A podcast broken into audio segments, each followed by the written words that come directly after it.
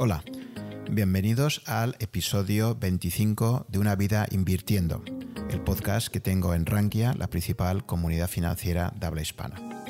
En este nuevo episodio tengo el placer de mantener una conversación con Lola Solana, que es gestora de fondos de renta variable en Santander Asset Management.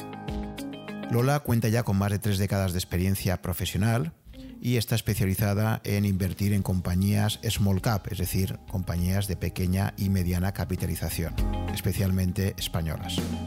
En esta conversación encontráis a una persona apasionada y romántica que explica algunos de los principales aprendizajes que ha obtenido en su trayectoria profesional, como son la importancia del compromiso y eh, mantener intereses interdisciplinares así como una persona también que ha sido capaz de compaginar el trabajo de gestora de fondos con escribir una novela histórica con un trasfondo familiar.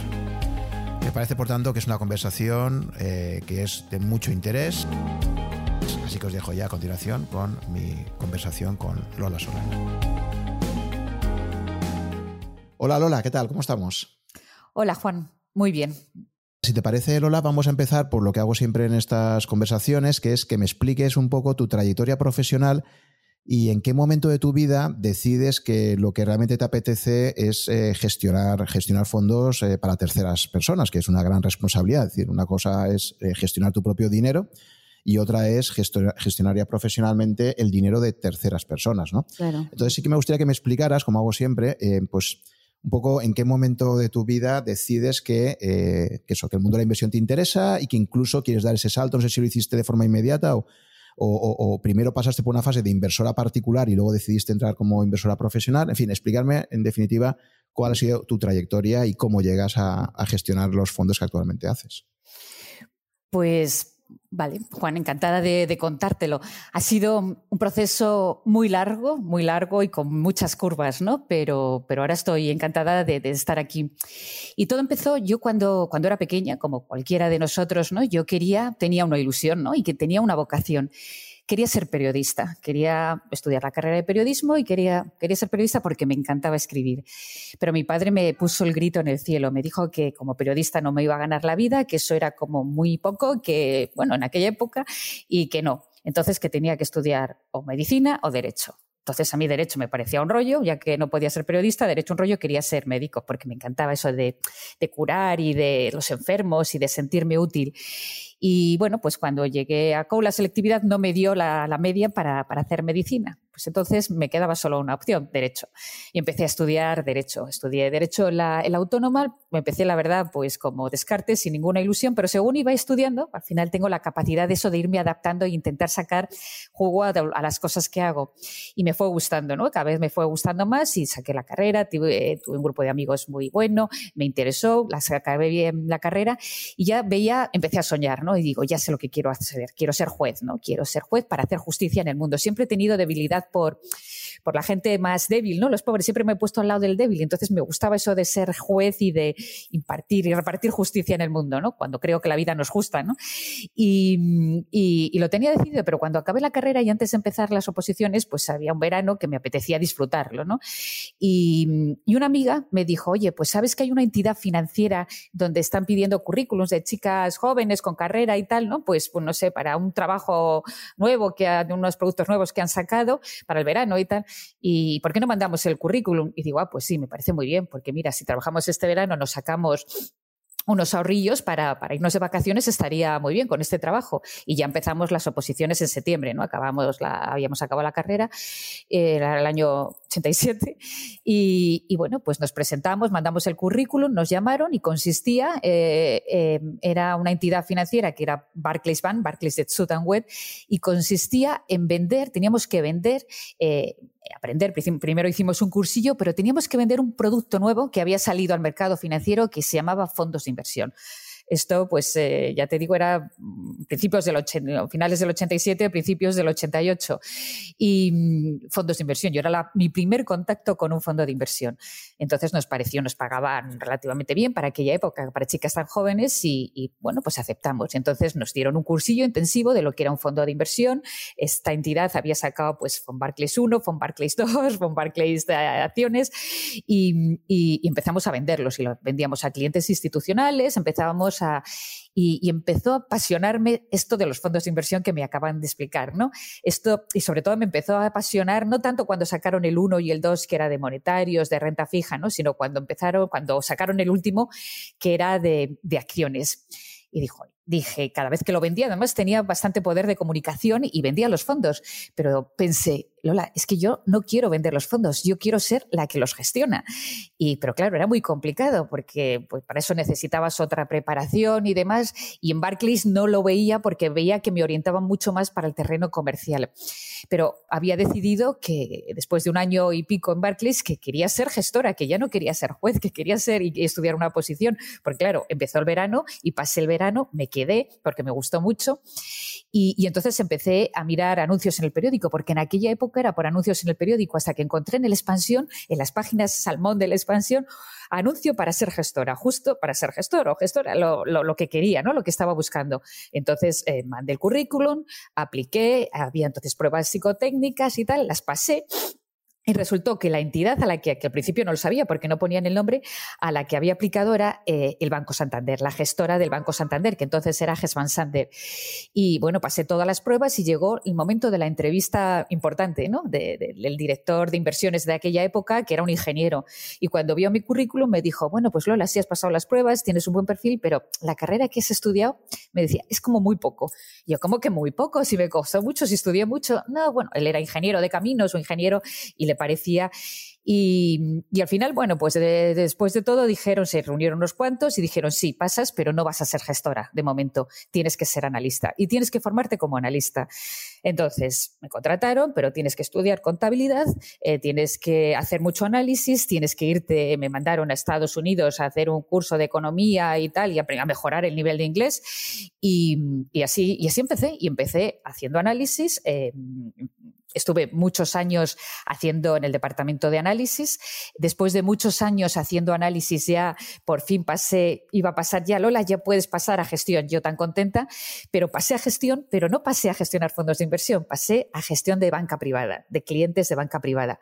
Y yo, vaya, todavía un fondo de inversión no. Y estuve otros cuantos años en gestión de banca privada, me gustó, ¿no? Porque al final tratas con el cliente, eso te da mucha pericia para resolver situaciones, eh, pero al final el que decidía y el que un poco manejaba los hilos era el cliente. Y yo quería ser la que tomara las decisiones, ¿no? Con lo cual, después de varios años en gestión de, banca privada, por fin pasé a, gestión de fondos, ¿no? Y, en gestión de fondos, pues gestioné prácticamente todos, todos los fondos de, todo tipo, ¿no? Eh, fondos de, eh, de, pensiones, fondos de renta variable. Eh, actuamos como analistas, analistas gestores en aquellas épocas, cogestores. Tuvimos, claro, durante tantos años infinidad de, infinidad de, estilos, ¿no? Y, y, infinidad de approach para gestionar y para, para hacer análisis. Hasta que de repente, un día me di cuenta, gestionando un fondo, o nos dimos cuenta, ¿no? Los, que estábamos allí en, ese momento, que lo que más aportaba y lo que más alfa generaba a los fondos de renta variable que gestionábamos era, no era el approach sectorial o el approach por país o el approach value o growth, ¿no? Eran las small caps. Y, decidimos entonces crear un fondo de small caps europeas, porque el universo era grandísimo y fue muy bien.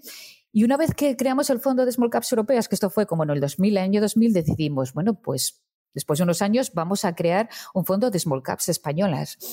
Y, creamos un fondo de Small Caps españolas en el 2004, porque realmente era lo que nos había aportado valor en los fondos cuando los fondos eran eh, pues, eh, más generales, ¿no? De acciones europeas, acciones españolas.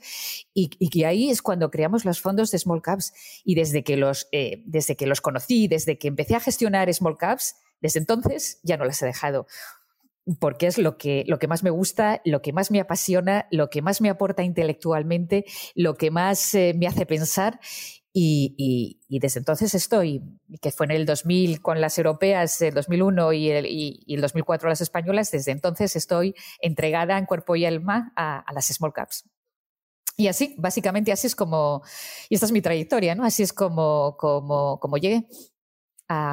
A, Qué interesante porque mm, es verdad que no, no es habitual que haya una persona que ha empezado en el rol de ventas y que luego se haya planteado cambiar, no sé si conoces más casos en, tu círculo profesional, pero, pero la verdad es que empezar eh, con esa función más de ventas, de relaciones públicas, de tal, y luego acabar queriendo ser gestora no, no suele ser una trayectoria muy habitual. Bueno, yo creo que para vender una cosa, tú no puedes vender una cosa, sea lo que sea, si no la conoces a fondo. O sea, es mucho mejor y mucho más fácil vender eh, algo que haces tú y que estás, tienes convicción y que sabes y que lo conoces profundamente a vender una cosa de otros, ¿no? O sea, yo creo que mm, eh, es, fundamental y desde luego te aseguro que ahora podría vender muchísimo mejor mis fondos eh, que si no los gestionara, ¿no? O sea, la mejor, la mejor persona siempre para vender un fondo es el, gestor, es el gestor. Y hay una parte de comunicación fundamental. No lo digo porque a veces parece que se han visto así en teoría como dos perfiles muy diferentes, ¿no? El, ventas, pues una persona con mucha capacidad de comunicación, que tiene que explicar la excelencia del fondo, que efectivamente cuanto mejor conozcas el producto, mejor. Pero parece que el, analista o el gestor sean personas más eh, introspectivas, que se dedican más a analizar compañías, eh, en la soledad de su despacho, un Warren Buffett, digamos, sería un poco el, arquetipo ¿no? de esto, y que, a lo mejor pues, no son personas tan inclinadas a mantener esas relaciones sociales o, o a esa interacción que exige ¿no? estar más en la función de ventas. Yo, siempre se lo digo a mi equipo, le digo, no os olvidéis, un gestor tiene que ser tres cosas. Tiene que ser muy buen analista y saber mucho de contabilidad. A mí me tocó estudiar después, ¿no? Mucha contabilidad, idiomas, muy buen analista, muy buen gestor y muy buen vendedor. Porque si no eres capaz de explicar con convicción lo que haces, em, eh, es, tienes un problema, tienes un problema. Pero esto es importante si gestionas un fondo como si fabricas un tren, como si fabricas móviles, cualquier cosa que hagas tienes que tener la capacidad de, venderlo. Porque lo demás, bueno, pues al final, como, como, yo digo siempre, ¿no? Las compañías, está muy bien mirar los costes, pero los costes son commodities. Lo importante es venderlo, ¿no? Porque al final las compañías viven de los ingresos, de los ingresos. Entonces, eh, un gestor tiene que ser buen analista, buen gestor y saber vender lo que hace, ¿no? Y saber comunicarlo y transmitirlo con absoluta convicción y, y con absoluta seguridad, ¿no? Porque al final un gestor mm, vende el performance, pero, pero vende otra cosa también, que es la confianza. Vende las dos cosas. Performance y confianza. Pues ya son más de, tres décadas de, trayectoria profesional en un momento para la historia financiera de España de enormes transformaciones. Claro, porque tú cuando empezaste, España acababa de entrar en la Comunidad Económica Europea, que es la gran transformación del, del mercado de valores español, entra al mercado continuo, se transforma la figura de los agentes de cambio y bolsa, luego posteriormente. O sea, quiere decir que has tenido una trayectoria donde tu propia evolución ha ido en, paralelo a lo que ha sido la evolución financiera de España, que en tres décadas, en mi punto de vista, tiene una transformación espectacular, ¿no? Pero brutal. Yo, yo cuando entré en, el banco, pues la gente iba a los corros todavía. Me acuerdo que entré el día que, salía Repsol a cotizar en bolsa. Y, y sí, allí había corros y no teníamos, vamos, los sistemas informáticos eran rudimentarios, o sea, hemos evolucionado muchísimo, ¿no? En todos los aspectos, personales eh, y profesionales. Mm. Sí, y, en, a ese respecto también eh, me gustan mm, las personas que, ya pues, eh, han tenido esa, trayectoria amplia y, han conocido, porque yo creo que uno de los peligros que hay ahora de mucho inversor que empieza ahora en este momento es no conocer, o sea, yo creo que la historia siempre aporta muchísima información y como se suele decir esto, ¿no? De que la historia nunca se repite, pero rima bastante en, algunas cosas. Entonces yo creo que la gran ventaja de, de las personas que gestionan, tanto profesionalmente como su propio patrimonio a nivel personal, que ya tienen décadas de experiencia, es que ya han pasado por muchas situaciones de mercado y no es lo mismo eh, enfrentarte a una situación de mercado como la que se ha podido dar recientemente, ¿no? en, el mes de marzo, a raíz del COVID, eh, enfrentarte a esa situación cuando ya has vivido crisis anteriores importantes que cuando te coge por primera vez porque has empezado a invertir, pues a lo mejor hace tres años, ¿no? O dos años, ¿no? Entonces sí que me gustaría que, que nos comentaras un poquito en toda esa eh, trayectoria que has tenido, ¿qué momentos eh, de mercado te van a marcar especialmente, ¿no? A nivel de tu visión de lo que es la inversión, ¿no? De, o sea, en esa trayectoria ha habido crisis significativas, como la famosa del 2000 de las .com, la del 2008 de la quiebra de Lehman Brothers, la quiebra, eh, después posteriormente la crisis de la deuda eh, griega y por extensión de la deuda europea, que, que empieza a partir del 2010. Es decir, hemos tenido diferentes crisis significativas que supongo que a ti te habrán marcado bastante, pues que yo creo que siempre se aprende más de una crisis que de una situación de mercado muy tranquila. Eh, evidentemente, siempre se aprende más de las crisis, de los errores, de los fracasos. Em, siempre te, te, porque tienes que superarte, ¿no? Para vencerlo, te hace, te exige luego más esfuerzo y aprendes mucho más. Y de todas las crisis que he vivido, que han sido muchas, pues sí, la crisis, empecé con la crisis de, de, Irak, ¿no? De la guerra del Golfo en el 90, la crisis del no danés a Maastricht, 94, la crisis del dotcom y de eh, 2000 después y las Torres Gemelas, eh, bueno, todas las que han venido después, ¿no? Pero la que más me ha marcado, evidentemente, como me imagino que al resto de, mis competidores, ¿no? ha, sido, ha sido la del 2008. La del 2008 fue tremenda, ¿no? Tremenda. Em, y, desde luego me ha ayudado mucho para gestionar esta crisis el haber vivido la crisis del 2008. La crisis del 2008 fue tremenda por la, por la profundidad de la crisis, que fue profunda, y por la duración de, la crisis, ¿no? Eh, España en concreto prácticamente todavía no nos habíamos recuperado de la crisis del 2008. Otros países sí, pero España no, por la, por la duración, por la profundidad y por el impacto también eh, que tuvo. ¿no? Yo gestionaba en ese momento en el Small Caps España 300 eh, millones, 300 eh, millones. Y las salidas, o sea, había tal pánico, la, situación financiera era muy dura y las salidas eran tremendas. Y se miraba, se vendía sin mirar precios, sin mirar nada. Entonces había valores que se desplomaban, que este año no ha ocurrido. No, no, no ha ocurrido. Y, y todo el mundo te llamaba para vender. Este año tampoco ha ocurrido. Este año tengo eh, gente que incluso se pregunta y dice, bueno, ¿tú crees que es momento para entrar, para tomar posiciones? Entonces nadie pensaba en entrar. Y, se desplomaba, los valores caían 30, 40%. Eh, ahí sí había mucho más problemas de liquidez de los que hay ahora. Y pues el fondo me cayó como un 50%. Y, y te digo, eh, un dato de 300 millones, que 300 y pico que tenía, pasé a 10 millones. El fondo se quedó con 10 millones. Imagínate un fondo de small caps en España, también tenía el europeo, ¿no? Con 10 millones. Dices, bueno, está claro que estoy en el sitio equivocado, en el momento equivocado. Y, con 10 millones estuve en el 2008, en el 2009, en el 2010 y en el 2011. No había interés, ningún apetito por invertir en pequeñas compañías y no había ningún apetito por invertir en España. Cuando fueron las pequeñas compañías españolas y todos los empresarios, gracias a los empresarios españoles que se internacionalizaron, eh, que fueron capaces de reducir la deuda, que a muchos les costó el puesto, que otros hicieron las maletas y se fueron de lejos, ¿no?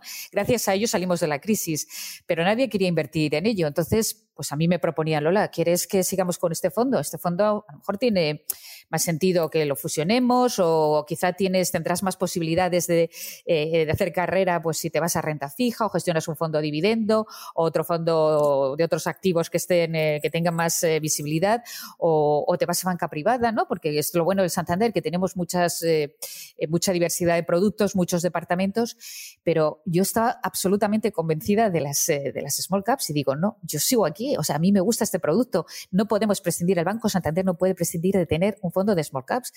Y, fue duro porque, claro, muchos años y aunque tenía performance, batía el benchmark, pero claro, o sea, España en, relativo se quedaba más atrás y con 10 millones solos, ¿no?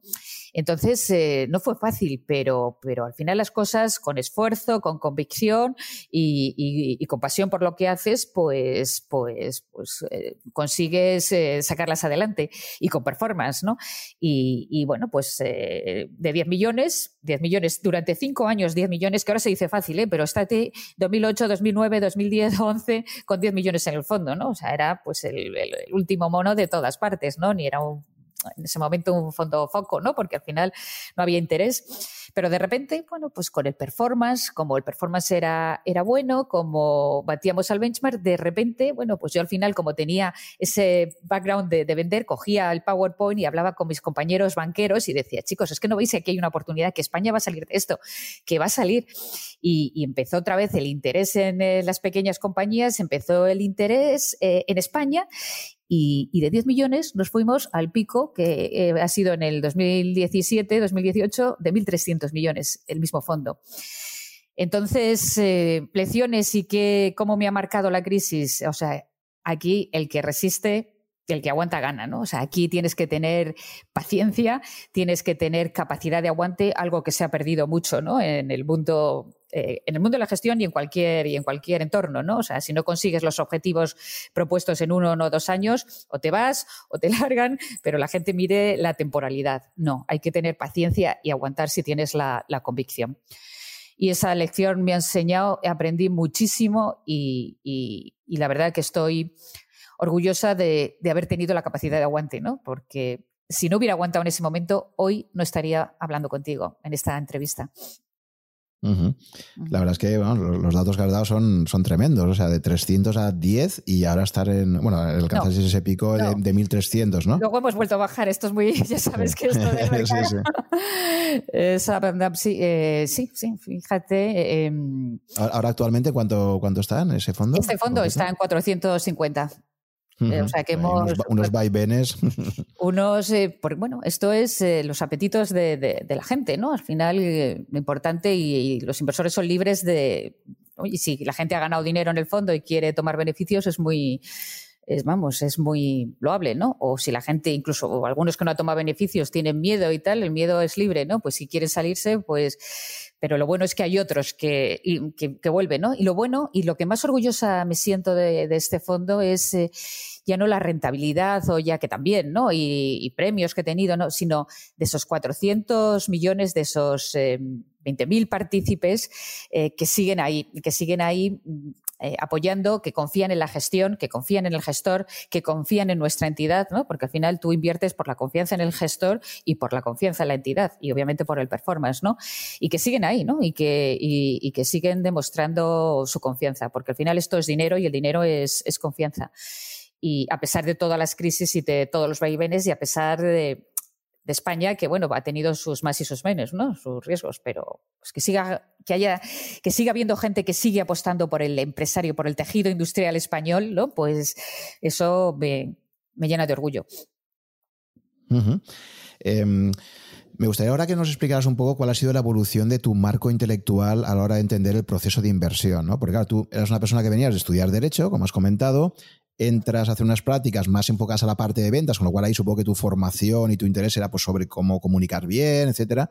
Pero en algún momento, cuando te vas interesando cada vez más por, gestionar tú misma eh, y tomar decisiones de, de compra de empresas, entiendo que tendrías que ir informándote, leyendo, aprendiendo. Entonces, me gustaría que explicaras un poco si ha habido una evolución en ese marco intelectual desde principios de los 90 hasta ahora, si ha habido como etapas en tu, en tu forma de ver el, proceso de inversión o básicamente, digamos que lo que ha sido los pilares de tu forma de entender el mundo de la inversión, ya los tenías eh, pronto a principios de los 90 y en la práctica pues ha sido ir cogiendo experiencia, pero se ha mantenido bastante consistente en el tiempo, ¿sabes? Lo digo porque ha habido gestores que empezaron, por ejemplo, haciendo trading, ¿sabes? Y luego han evolucionado y han acabado haciendo, gestionando de forma value o growth, etcétera, ¿no? Entonces me gustaría que explicaras un poquito cuál ha sido tu evolución intelectual en, en la forma de entender el proceso de inversión y qué cosas quizás te han influido más a la hora de ir evolucionando esa, forma de, entender cómo invertir.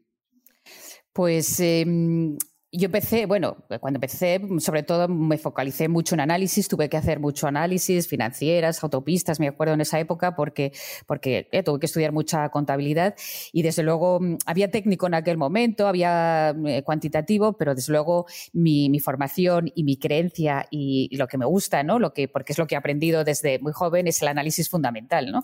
El análisis fundamental. Y, ahí, empecé, bueno, pues a interesarme a interesarme por, por, realmente por las compañías, ¿no? O sea, más que invertir, porque sí ha habido gente que le gustaba el, el, especular, ¿no? como mercado financiero. No, yo, a mí me, me, llamaba la atención los negocios, ¿no? Eh, negocios tan, tan variados, ¿no? Yo siempre eh, he tenido curiosidad por otras cosas y de descubrir que las peculiaridades del sector de media, las peculiaridades del sector financiero, del sector de telecoms, mm, eh, mi proceso ha sido evolucionando. Desde luego, lo que tenía clarísimo que lo que me gustaba era la renta variable porque es lo, más variado, lo más multidisciplinar, eh, lo que te da un código genético mucho más, eh, mucho más amplio, ¿no? Y era renta variable y era análisis fundamental y era el estudiar más que, que la macro, más que pues, eh, técnico, que el sentimiento era meterme en las compañías, ¿no? O sea, meterme en las compañías. Me sentía, cuando estudiaba eh, una financiera, me sentía una financiera, pero cuando estudiaba una de medicina me sentía una médica, ¿no? Que me hubiera gustado ser cuando me, metía en el papel. Y, eso es lo, que me fue interesando, ¿no? el, negocio, los negocios, más que, más que el mercado, los negocios me interesaban. Y lo que me marcó ya definitivamente es eh, ya cuando, cuando me fui especializando más en las pequeñas y medianas compañías. Entonces ahí me apasioné, me apasioné en el eh, cómo una compañía empieza, cómo desde una startup, desde un alguien que tiene una idea, cómo va creciendo vía orgánicamente, bien orgánicamente, cómo encuentra un nicho de negocio eh, sin barreras de entrada, eh, cómo, cómo, va, cómo va compitiendo ¿no? y haciendo por las inversiones que hace y ganando cuota de mercado y afianzando a los clientes y cómo ganando peso y cómo realmente vas, a, vas rentabilizando y viendo cómo porque al final no nos engañemos, el que invierte en bolsa quiere quiere invierte para ganar un 20, un 30, para, y esas eh, rentabilidades abultadas normalmente las ganas con una pequeña compañía, porque las coges de la mano y haces el recorrido con ellas hasta arriba. Y eso es lo que me fue, me fue transformando, ¿no? las pequeñas.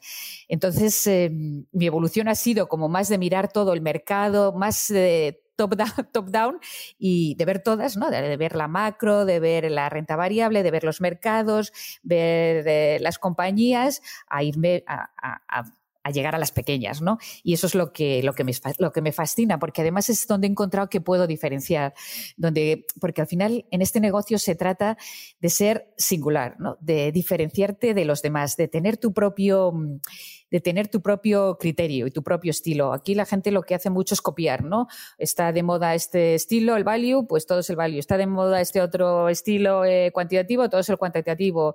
Eh, las megatendencias seguimos, ¿no? Pero tienes que tener tu propio criterio, ¿no? Ser singular para... Eh, y es lo bonito, ¿no? O sea, porque si no, pues la vida no es bueno copiar en nada, ¿no? Y es la única forma de ganar dinero en este negocio es atreviéndote a pensar de forma contraria a los demás o adelantándote, ¿no? Y yo vi que una forma de adelantarte es, con las pequeñas compañías, porque, porque estaban eh, menos cubiertas. Y, eso es lo que me ha transformado, ¿no? Y me ha transformado hasta el punto de que de que, de que invierto ya, pues eh, que me he dado cuenta que incluso aunque la economía se pare, se pare como nos ha ocurrido aquí ahora, ¿no?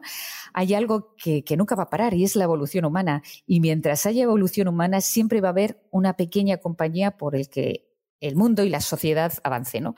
Y mi trabajo, mi obligación es eh, tener la pericia suficiente para encontrarlas, para encontrarlas y generar valor para, los partícipes que, confían en, mi gestión. Y esa ha sido mi evolución. He ido mirando todo porque, como te dije, que gestioné todo, fondos mixtos, eh, banca privada, fondos de puros de, Europa, de España. Lo fui mirando todo hasta que encontré este nicho de, de las small caps. Y y, no solo lo pienso yo, porque si tú miras para atrás, y echas un vistazo atrás y ves cuáles son los estilos de gestión que los últimos 15 años lo han hecho mejor, dices, bueno, pues eh, cuando en España todo el mundo hablaba de value, todo el mundo hablaba de value, en Europa no hablaban tanto de value y la prueba es que los índices, eh, el value, todos los, todos los estilos de inversión en los últimos 15 años lo han hecho bien porque equities a largo plazo genera valor, pero el que se ha quedado más abajo ha sido value, después ha sido growth, después quality, porque la gente ha preferido comprar lo bueno a comprar lo barato, la gente ha preferido pagar un poco más por pagar por comprar crecimiento y visibilidad en un mundo donde no tenías visibilidad, donde no tenías crecimiento. Pero por encima de estos tres estilos de inversión, lo que mejor lo ha hecho en estos 15 años ha sido las small caps, los índices de, small caps, eh, con sus value, con sus growth, pero han sido las small caps lo que ha generado valor. Y si tú me preguntas, Juan, dices, eso está muy bien, pero ¿Cómo se evoluciona ahora con tu experiencia? ¿Qué crees que lo van a hacer mejor en los próximos 15 años? Y yo creo que va a ser lo mismo. O sea, siempre, siempre, si estás dispuesto a invertir a largo plazo y estás dispuesto a mantener tu inversión, creo que tienes mucho más recorrido con una pequeña compañía que, con cualquier otra cosa, ¿no? Es lo, lo, y, y, estoy convencida. O sea, para mí esto de invertir en small caps, más que un estilo de inversión, es una filosofía de vida, ¿no? O sea, es que lo creo.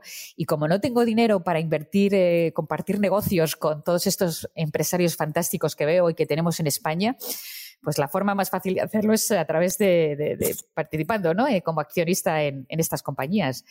Y es lo que le digo muchas veces a los, mis estudiantes, ¿no? A, a, la gente joven, ¿no? Si realmente te gusta un negocio y es el negocio que siempre te hubiera gustado montar, pero tú no puedes montarlo, pues eh, participa como accionista, que de alguna forma sentirás que tienes la parte alícuota de ese, de ese negocio y te sentirás contento. Y cuando te sientes contento con un valor, cuando realmente estás convencido, te pasa como cuando tienes una casa. Si tienes una casa y estás contenta con ella, por mucho que baje el precio o suba de las casas, tú no la vendes porque es tu casa, te gusta, o aunque no vivas en ella, te gusta y no te preocupa. Pues si estás convencido de un valor, por mucho que suba, baja, venga en crisis, si realmente te gusta el negocio y crees que tiene recorrido a largo plazo, no te vas a poner nervioso y no lo vas a vender, porque estás convencido, ¿no? Y porque has invertido a largo plazo para, hacer todo el recorrido. Entonces yo creo que mi, evolución ha ido de lo más grande o de lo más eh, top a lo más botón, ¿no? A lo más, a lo más botón. Aunque todo hay que mirarlo, ¿no? Pero a lo más pequeño. Sí, y en esa trayectoria has tenido eh, gestores de referencia que te, hayan, que te hayan marcado, o bien en tu círculo profesional, o bien, pues no sé, ya digo, eh, en España o a nivel internacional. Sí que me gustaría conocer un poco por eso tus influencias, porque al final cuando estás todo el día leyendo cosas de estas y te apasiona, además de estudiar compañías, como te decía, el proceso de inversión es como un proceso donde tenemos como maestros o referentes, ¿no? Que, que, uno siempre le gusta leer pues, de los mejores del mundo lo que hacen y que explican su filosofía de inversión y tal, ¿no? Y supongo que de ahí vas cogiendo, pues, vas adquiriendo también un poco esa capa de conocimientos, ¿no? Que, transmite la gente que ha hecho eh, lo mismo que tú haces eh, antes, ¿no? Entonces, ¿cuáles son un poco tus principales influencias o qué gestores admiras más por, por lo que ha sido su trayectoria, su forma de ver el mundo de la inversión, no lo sé. Un poco. Pues mira, Juan, yo veo que la gente, todos están eh, de verdad eh, absolutamente em, fascinados con, con los Value, con Warren Buffett y con toda esta gente. Y a mí, esos gestores americanos que están tan lejos, tan mayores, que gestionen su dinero propio, que tienen tanto dinero que yo no lo tengo, o sea, me siento años luz de ellos, ¿no? Entonces, pues sí, está muy bien, pero, pero no me siento identificada ni tampoco me, inspiran tanto. Me inspiran más la gente que tengo al lado. A lo mejor quien me inspira es el CEO de una compañía que ha tenido una idea brillante, que ha sabido ponerla, llevarla a cabo, que ha generado valor para el accionista, que se ha sacrificado y que, que vive em, con su trabajo, pero que no le importa trabajar porque es su pasión. Y digo, Dios, yo quiero ser como él, ¿no? O sea, que, le gusta tanto de su trabajo que, está deseando que llegue el lunes y porque disfruta, ¿no? Haciendo crecer su compañía. O a lo mejor quien me inspira es el compañero que tengo al lado, o sea, que no salen los papeles, que no es famoso, que es un gestor, otro gestor que lleva a lo mejor Estados Unidos, que nadie lo conoce, pero, con, pero que me aporta, ¿no? Con su sentido común o a lo mejor es, eh, me acuerdo mucho también eh, de, mi madre, a lo mejor me inspira de sus refranes. Eh, mi madre siempre me decía, mm, hija mía, yo no soy lo suficientemente rica para comprar lo más barato. Y me acuerdo de sus palabras cuando voy a comprar una acción que está muy barata, muy barata, muy barata, pero que no tengo ninguna visibilidad, que no sé si va a recuperar o no, y digo, mejor no la compro. Y me acuerdo de mi madre. O sea, me inspiro a gente así. Y si me tengo que inspirar en algún gestor, el que me inspiro y el que realmente para mí es una institución y que no hay nadie que puede negarlo porque es el que más hecho por este país y sobre todo por los jóvenes de este país, porque ha sido el primero, porque se ha adelantado y porque y porque sí, porque además em, ayuda a los demás, ¿no? Y lo veo que ayuda a los jóvenes, es para mes, es para mes. Y, es así, es el que ha creado una escuela, o sea, que podrás estar de acuerdo o no con el value, pero ha creado un estilo de gestión, ha creado, ha, inspirado a muchos jóvenes, ha inspirado. yo creo que es el que, el, que, el que más me gusta. Y si tú me dices, bueno, pero ves más allá, intenta reflexionar, pues desde luego yo me quedo con Peter Lynch antes que con Warren Buffett, por ejemplo, porque le veo más cercano, más parecido a mí, porque al final él estuvo dos décadas en una entidad eh, importante, pues yo llevo tres décadas en una entidad importante.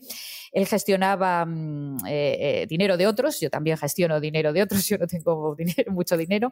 Eh, él valoraba mucho el crecimiento, yo valoro mucho el crecimiento, o sea, yo quiero compañías que crezcan, o sea, que vayan para adelante, que mejoren sus activos y que crezcan, ¿no? Y, no sé, y su forma de, gestionar, entendiendo el negocio, algo sencillo que ves por la calle, ¿no? Y que lo puedes aplicar, me, gusta, ¿no? Me gusta, me, me siento más identificada identificada. y eso es, eh, me inspiro mucho la gente que no es tan, o sea, aprendo eh, de mucha gente, ¿no? Al final tú aprendes por lo que lees y, por las personas que, con las que tratas, ¿no? Por, por eso es muy importante acercarte a los mejores y rodearte de los mejores, porque de ellos vas a aprender, ¿no? El día, que dejas de aprender eh, estás muerto. Por eso a mí me encanta em, rodearme de ingenieros que saben mucho, ¿no? O de, o de gente muy variada, ¿no? De, o de matemáticos, porque aprendes de... O, también puedes aprender de un filósofo, ¿no?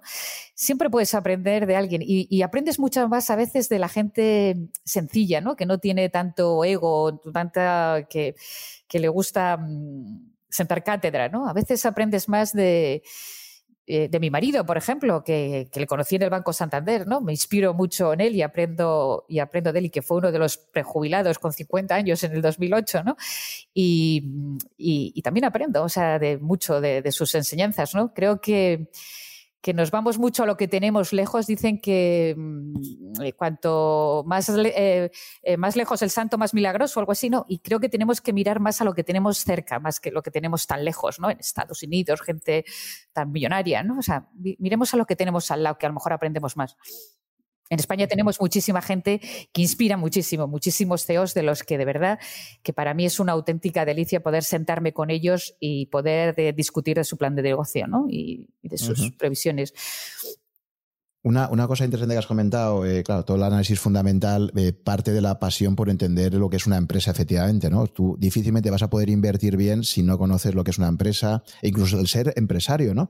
Te quería preguntar si tenías eh, antecedentes familiares donde hayáis vivido lo que es el mundo de la empresa, un poco en el día a día, porque es verdad que el impregnarte de eso, de saber lo que es tomar decisiones en un entorno siempre de incertidumbre, los riesgos que se asumen, etcétera, una empresa que puede ir fenomenal y pasa de estar arriba de todo como te pasa a ti con el patrimonio a veces, ¿no? De tu fondo. Eh, una empresa que tiene un ciclo estupendo, maravilloso, eh, se apalanca, se endeuda para poder crecer más y acaba desapareciendo. Eso, pues eh, te quería preguntar si tú tenías antecedentes familiares donde, donde esa, esa, visión empresarial ya la has vivido un poco de cerca, porque yo entiendo que para los gestores el, conocer lo que es el mundo de la empresa, el día a día de, de un empresario o empresaria, es, es algo bastante importante, ¿no? Mm, sí, no, pues no tenía ni idea de lo que era el ser empresario, no tenía ningún input, no tenía nadie en mi entorno cercano eh, empresario, ni nadie me había hablado de bolsa, o sea, es algo que ni había mirado, ni había tenido de pequeña ningún interés. Mi primer contacto con la bolsa es el día que empecé a trabajar en, en Barclays para vender fondos de inversión y me enseñaron lo que era un fondo de inversión.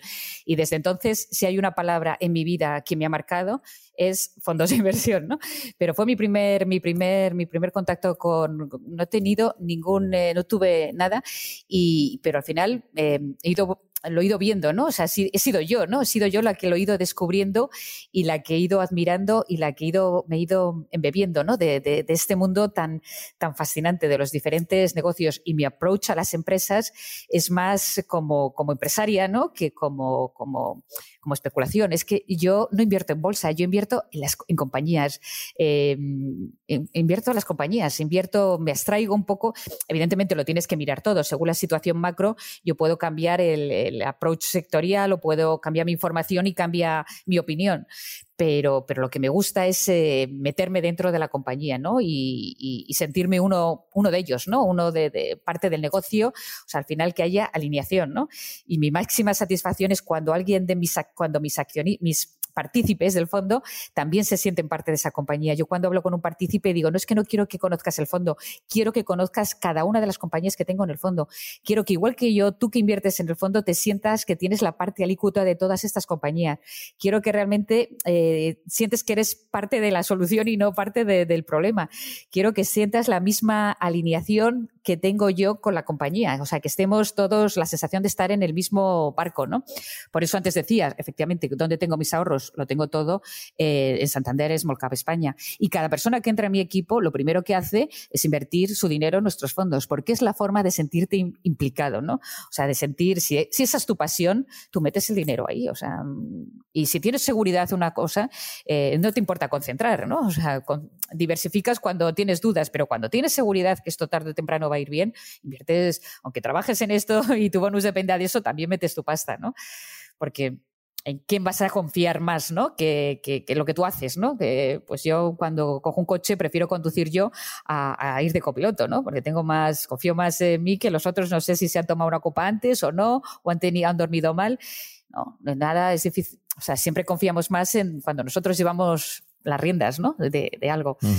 y... Sí, pues justo te has adelantado, te, te iba a preguntar, siempre hago esa pregunta en todas mis entrevistas y es, pues, cuál era tu cartera actual, ¿no? De, de, dentro de tus ahorros acumulados a lo largo de tu trayectoria vital, pues cómo tenías repartido un poco eh, esa, esa, inversión en, diferentes en diferentes tipos de activos, ¿no? Entonces, por lo que acabas de comentar ahora, entiendo que tú esencialmente todos tus ahorros tienes invertidos en renta variable y, en concreto en, el fondo que gestionas, ¿no? De España. Bueno, tengo una parte en eh, liquidez, ¿no? Porque nunca sabes, tengo tres hijos, las necesidades que vas a tener a corto, ¿no? Y, y pues tengo una parte de liquidez, eh, pero lo que tengo invertido, lo que tengo invertido, evidentemente está en, está en el fondo que gestiono. Y en concreto, en, concreto gestiono varios, pero yo lo tengo en Santander Small Cap España, porque tengo absoluta convicción.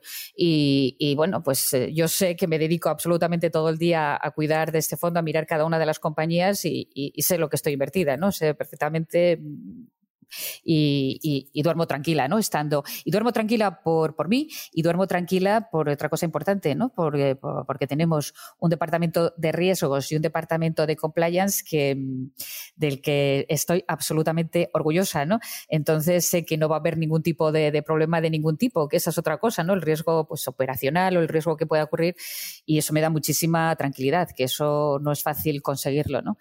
Entonces, eh, invirtiendo en este fondo, eh, por, la parte de la gestión y por la parte de riesgos, estoy absolutamente tranquila.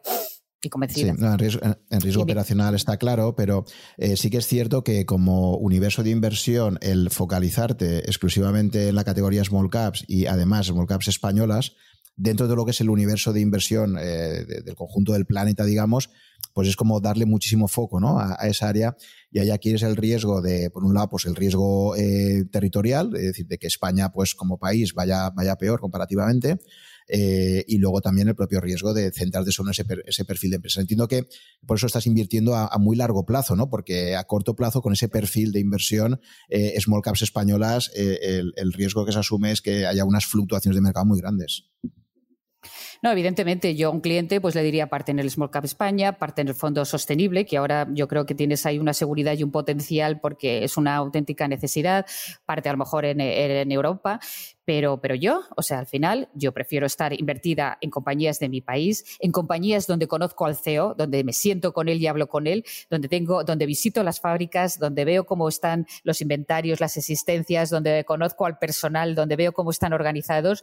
Eh, me siento orgullosísima de estar invertido en pequeñas empresas españolas, que es para eso es mi país, ¿no? Invierto a largo plazo y estoy contenta de tenerlo. Quizá a lo mejor no es lo más rentable, pero me siento orgullosa de tenerlo y apoyar, ¿no? De esta, de esta forma. Eh, prefiero estar mil veces en un fondo español invertido en empresas españolas pequeñas que están haciendo una labor por, por la sociedad, por el mundo, ¿no? por, por transformarlo, por avanzar. Que, en un fondo europeo o en un fondo asiático que, bueno, pues me, pilla más de lejos, ¿no? O sea, al final, tu círculo de competencia, ¿no? Yo, eh, y, quiero las mejores, ¿no? Dentro de España selecciono las, las mejores y, y, los mejores equipos directivos, pero lo que te decía antes, o sea, yo estoy contenta, ¿no? O sea, quizá no, a lo mejor no es el más rentable, pues a lo mejor no, pero estoy muy satisfecha de tenerlo, de estar en el fondo, ¿no? Y, al final tienes que tener las cosas que, que, te, que te, hacen estar contenta, ¿no? y, así. Sí, porque has comentado, Sí, por lo que has comentado ahora, ya entraremos un poco más en ese tema, eh, has hablado de Peter Lynch y has hablado de, que hablas con el CEO y visitas las empresas, lo cual me cuadra, ¿no? Con, su, con sus recomendaciones de que a las empresas hay que conocerlas de cerca y tal. De todas formas, eh, ahí sabes que hay corrientes de opinión, hay gente que dice que que el exceso de cercanía a las empresas, el hablar mucho con los directivos y el visitarlas y tal, de alguna forma también te puede contaminar un poco, porque obviamente siempre cuando tú vayas a visitar esa empresa, te van a enseñar siempre la parte bonita, la parte que, es más mostrable, digamos, y eso puede generar ciertos sesgos, ¿de acuerdo? A la hora de, o incluso se puede llegar a generar una vinculación emocional que haga eso también pasa con un poco los críticos de vinos, ¿no? Que recuerdo que yo que soy también muy aficionado al vino, Robert Parker siempre decía que a él le costaba mucho visitar bodegas porque cuando ibas a una bodega, enseguida era inevitable que generases cierta vinculación emocional con el bodeguero y luego a la hora de evaluar los vinos y de poder sacar una crítica de ellos, pues eh, ese conocimiento eh, provocaba sesgos inevitables, ¿no? Quién te caía más simpático, quién no y tal, ¿no? Entonces, te quería preguntar como, como gestora, eh, el hecho de que conozcas de cerca las compañías, las visites, hables con el equipo directivo, etcétera, ¿hasta qué punto crees que te puede restar cierta independencia de criterio o, te parece que es esencial ¿no? el, visitar, estar cerca? ¿no? Pero lo digo porque hay, hay opiniones para todos los gustos al respecto. Mira, Juan, para mí me parece esencial. Cuando te pueden engañar, bueno, te puede, si quieren engañarte, te van a engañar siempre. A mí, mira, mm, yo me he comido muchas, muchas, me han engañado muchas veces. Y, y es, pero es más fácil que te engañen en una conversación, porque en una conversación al final, pues, eh, o, en unos estados contables, ¿no? Porque pones el número, haces una especie de contabilidad creativa, o en una conversación, eh, muchos me han engañado. Pero yendo y visitando y viendo realmente, y enséñame esto, enséñame a esta persona, hablando con las personas que tienen en el equipo y viendo todo, viendo todo, es mucho más difícil que te engañen porque estás viendo la realidad, ¿no? Estás viendo el día a día. Yo creo que es em, fundamental verlo, o sea, fundamental porque, porque tienes la, la convicción y la, y la seguridad si te quieren engañar, eh, lo van a hacer, ¿no? Y al final a mí me dicen, ¿cuándo es el primer motivo por el que vendes una compañía? El primer motivo por el que vendo es cuando tengo el mínimo síntoma de que hay fraude, de que no me concuerda un ajuste contable, de que hay eh, un rumor de eh, que puede haber fraude de algún tipo, cuando reformulan las cuentas. El primer síntoma puede ser o no verdad, pero no tengo ningún eh, derecho a, arriesgar el dinero de mis partícipes, ¿no? Y, eso es el primer motivo. Y el segundo, evidentemente, por mucho que me guste una compañía y que esté convencida, si llega una valoración tope y ya por mucho que lo estire no me da más, pues evidentemente la vendo y, entro en otra que me guste y que se ha quedado más atrás, porque al final siempre hay, esto es como un partido, ¿no? Siempre hay que ir rotando, ¿no? Y poner de delantero a uno o a otro, ¿no? Eh, y, cambio, ¿no? Porque al final me encanta eh, ver las compañías. Eh, el, problema es que no hay que enamorarse de ellas, efectivamente hay que tener la suficiente distancia, porque no hay que olvidar cuál es el foco. Y el foco, como en cualquier negocio, en este también, el foco es el partícipe. Y mi principal objetivo es generar alfa y generar rentabilidad para, para, el partícipe. Porque me llena de orgullo invertir y apoyar a un empresario español o europeo, depende del fondo que invierta, pero más orgullo me genera cuando un partícipe se te acerca, como me ha pasado el otro día, ¿no? Y dice, Lola, yo estoy en el fondo desde el 2004, estoy satisfecho con la rentabilidad que he tenido, estoy convencido y no pienso venderlo, ¿no? Y no pienso venderlo. Y eso es lo que más orgullo me da, ¿no? El, vínculo con el partícipe, ¿no? Eh, yo más que incluso que con la que, con la compañía. Por eso me debo, me debo a, mis clientes, ¿no? Como cualquier negocio. Y tú a los tuyos, lo primero que tienes que pensar es en, en los clientes. Entonces tengo mucho cuidado de, bueno, pues ser, tratar de ser objetiva. Y si yo por cualquier eh, motivo no soy lo suficientemente objetiva, tengo un equipo que somos cinco. En Small Cap somos de Small Caps sostenibles, eh, Portugal, Small Caps europeas, llevamos 10 fondos, somos cinco personas, ¿no? Y muchas veces visitamos todos o visitamos tres, entonces hacemos, nos ponemos en común y si uno no lo ve, pues el otro le hace verlo, ¿no? O sea, siempre eh, como digo siempre, en un individuo puedo meter goles, pero el partido lo gana el equipo, ¿no? O sea, para, tener más, más ojos lo, lo, analizas mejor, ¿no? Entonces, pero yo creo que es vital. Y cuanto más información tengas en esto y en cualquier aspecto de la vida, cuanto más información tengas, mejor. Siempre es mejor tener información que no tenerla. Y desde luego, yendo a visitar las fábricas, siempre vas a tener más información, ¿no? Vas a ver, vas a poder contrastar eh, si lo que dice es coherente con lo que están haciendo, ¿no? Que muchas veces no ocurre así, ¿no? No, no ocurre así. Eh, no solo el nivel de existencias o de stocks no es el mismo, el nivel de rotación de personal o de turnos no es lo mismo, el nivel de limpieza a lo mejor o de higiene o de seguridad laboral no es la misma. O sea, eh, no, hay que... Eh, el, ojo de, el ojo del amo engorda el caballo, ¿no? Pues tienes que verlo, tienes que estar ahí. Tienes eh, y en esta, has hablado de que, de que a veces sí que por mucho que has investigado, pues, o, pues eso, te, te, han engañado. Entiendo que incluso son empresas obviamente todas auditadas y tal. Sí que quería preguntarte que nos comentases un poquito, por tu larga experiencia, cuáles han sido el tipo de errores que has cometido a la hora de tomar decisiones y por qué crees que han podido estar motivados, si era un problema de, pues de una información engañosa, o, sea, un poco de tu experiencia vital, cuáles serían, digamos, qué, aprendizajes has obtenido, entiendo que siempre se aprende más cuando se ha cometido un error que cuando has sido un éxito, eh, un poco cuáles serían tus consejos o qué cosas podrías transmitir a, gente joven que ahora está empezando a, gestionar o eh, de forma directa, que ellos invierten en, acciones elegidas por ellos o a través de fondos, cuáles serían un poco tus aprendizajes eh, que has tenido pues, a lo largo de esta dilatada trayectoria en cuanto a esa relación con las empresas y, dónde encuentras más habitualmente problemas ¿no? en estos aspectos. Pues mira, yo creo que mm, lo difícil en este negocio, este es un negocio, no nos olvidemos de tomar decisiones. Se trata de tomar decisiones, tan simple como eso. Se trata de comprar y de vender. Eh, y de tomar decisiones y de tener agilidad para tomarlas. Por eso yo soy absolutamente defensora de la, gestión activa, ¿no? Porque al final hay muchas situaciones que el, alfa y el performance te lo da, el haber tomado una decisión y haberla tomado rápida, ¿no? Ser, tener la agilidad para, saber moverte, ¿no? Es eh, la toma de decisiones. Y cuesta mucho más tomar la decisión de venta que tomar la decisión de compra. Y mm, en general, ¿no? Hay personas que les cuesta mucho vender porque vender significa reconocer que te has equivocado, ¿no? Que te has equivocado y sobre todo vender con pérdidas. Vender con pérdidas lo, asume muy poca gente y a veces no tienes más remedio que vender con pérdidas porque tienes que asumir que te has confundido. Y, a veces cuesta, o sea, cuando un valor se desploma un 30% y resulta que tenías un margen de seguridad amplísimo y ha caído un 30% y dices, pues ahora mi margen de seguridad es todavía más amplio, ¿no? Pues compro más, promedio, compro más abajo, compro más.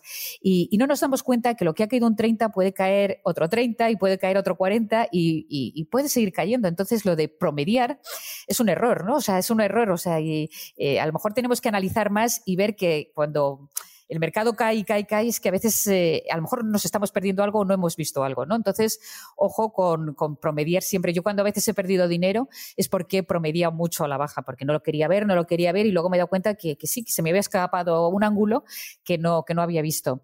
Eso cuidado. Y, cuidado también eh, cuando he perdido dinero es por eh, exceso de confianza, porque estaba absolutamente convencida de un valor. Y, pero las cuentas, pero había rumores de que podía haber fraude, las cuentas eh, mm, no estaban del todo claros, pero ya hablaba con la compañía, la compañía efectivamente la conocía, y, bueno, y veía las cuentas auditadas, ¿no? Y no puede ser, y, no puede ser, porque las cuentas están auditadas, esta no me encaja, pero cuando, y por eso te digo, y, pero y no me lo podía creer, ¿no? O sea, a lo mejor el caso de, Pescanova, ¿no? Que lo sabemos todos, ¿no? Las cuentas estaban ahí, yo creía que tenía X eh, deuda, pero tenía X más X, ¿no?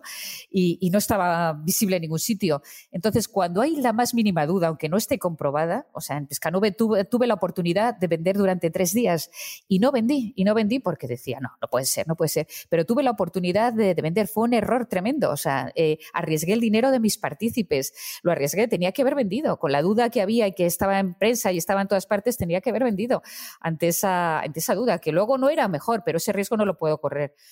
Entonces, eh, no vendí y me tragué todo, pues, pues la quiebra, ¿no?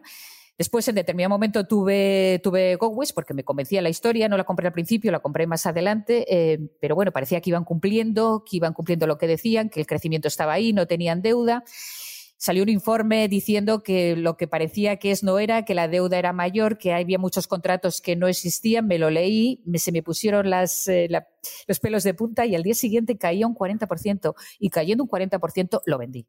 A los dos días anunció que quebraba y lo vendí. Y gracias a que eh, Pescanova me explotó en la cara, GoWest no me explotó la cara, ¿no? O sea, al final aprendemos, como tú decías muy bien dicho, aprendemos mucho más de, un error y tenemos que darnos cuenta que somos vulnerables, que nos equivocamos y hay que asumirlo, ¿no?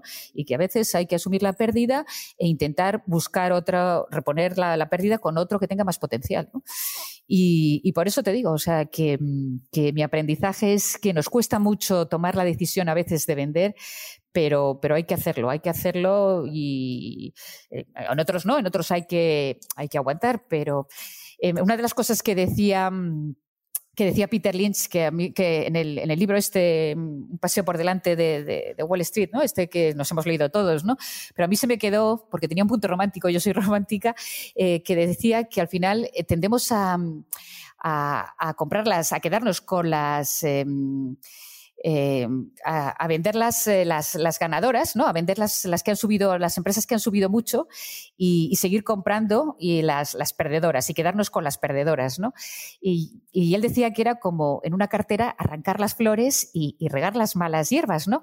Y al final, bueno, pues es que una cartera tiene que tener lo bueno. O sea, a veces lo bueno, pues aunque pues tienes que tenerlo. Y cuando una empresa cae o tienes dudas o tienes incertidumbre, pues a lo mejor no tienes que seguir regando esa mala hierba, ¿no? O sea, y tienes que asumir que, te has equivocado, ¿no? Y como decía Peter Lynch, a veces no hay que arrancar las flores porque, porque hay que mantener las flores, ¿no? O, lo bueno, hay que, hay que quedarse con lo bueno.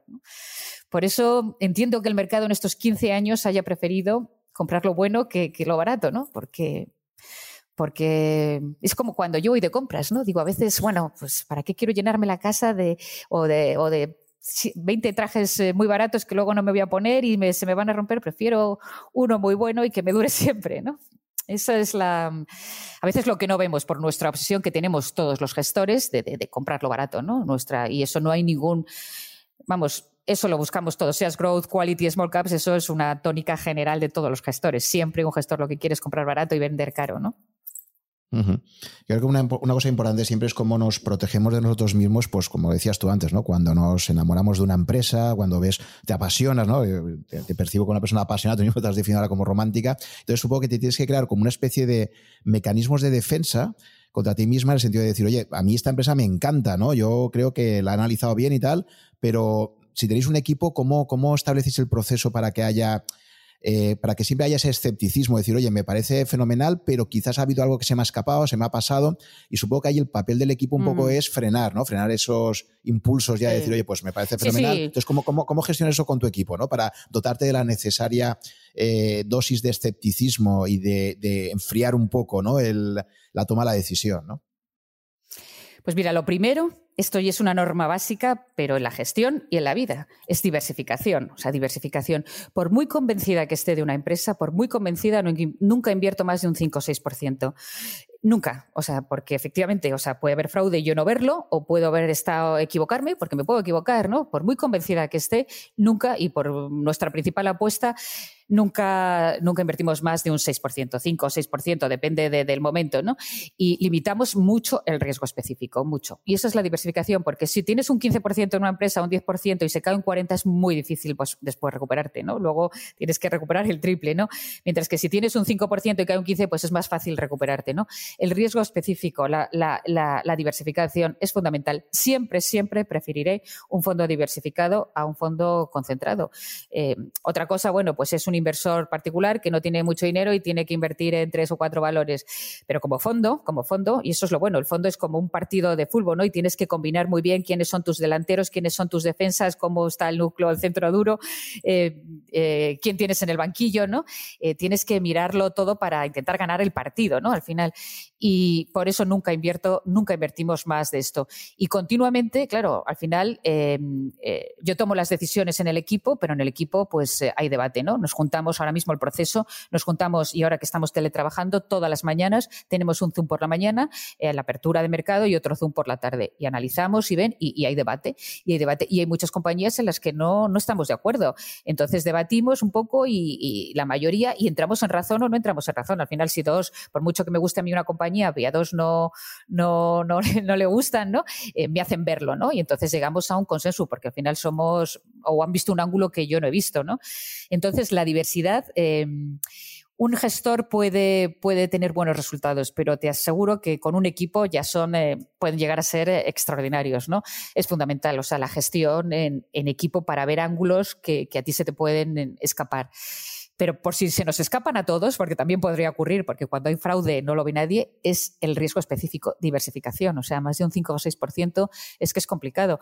Que luego al final, si te sale bien, pues te da mucha alfa, pero quizás yo prefiero eh, acotar las pérdidas que, que, apostar a tener muchas ganancias, ¿no?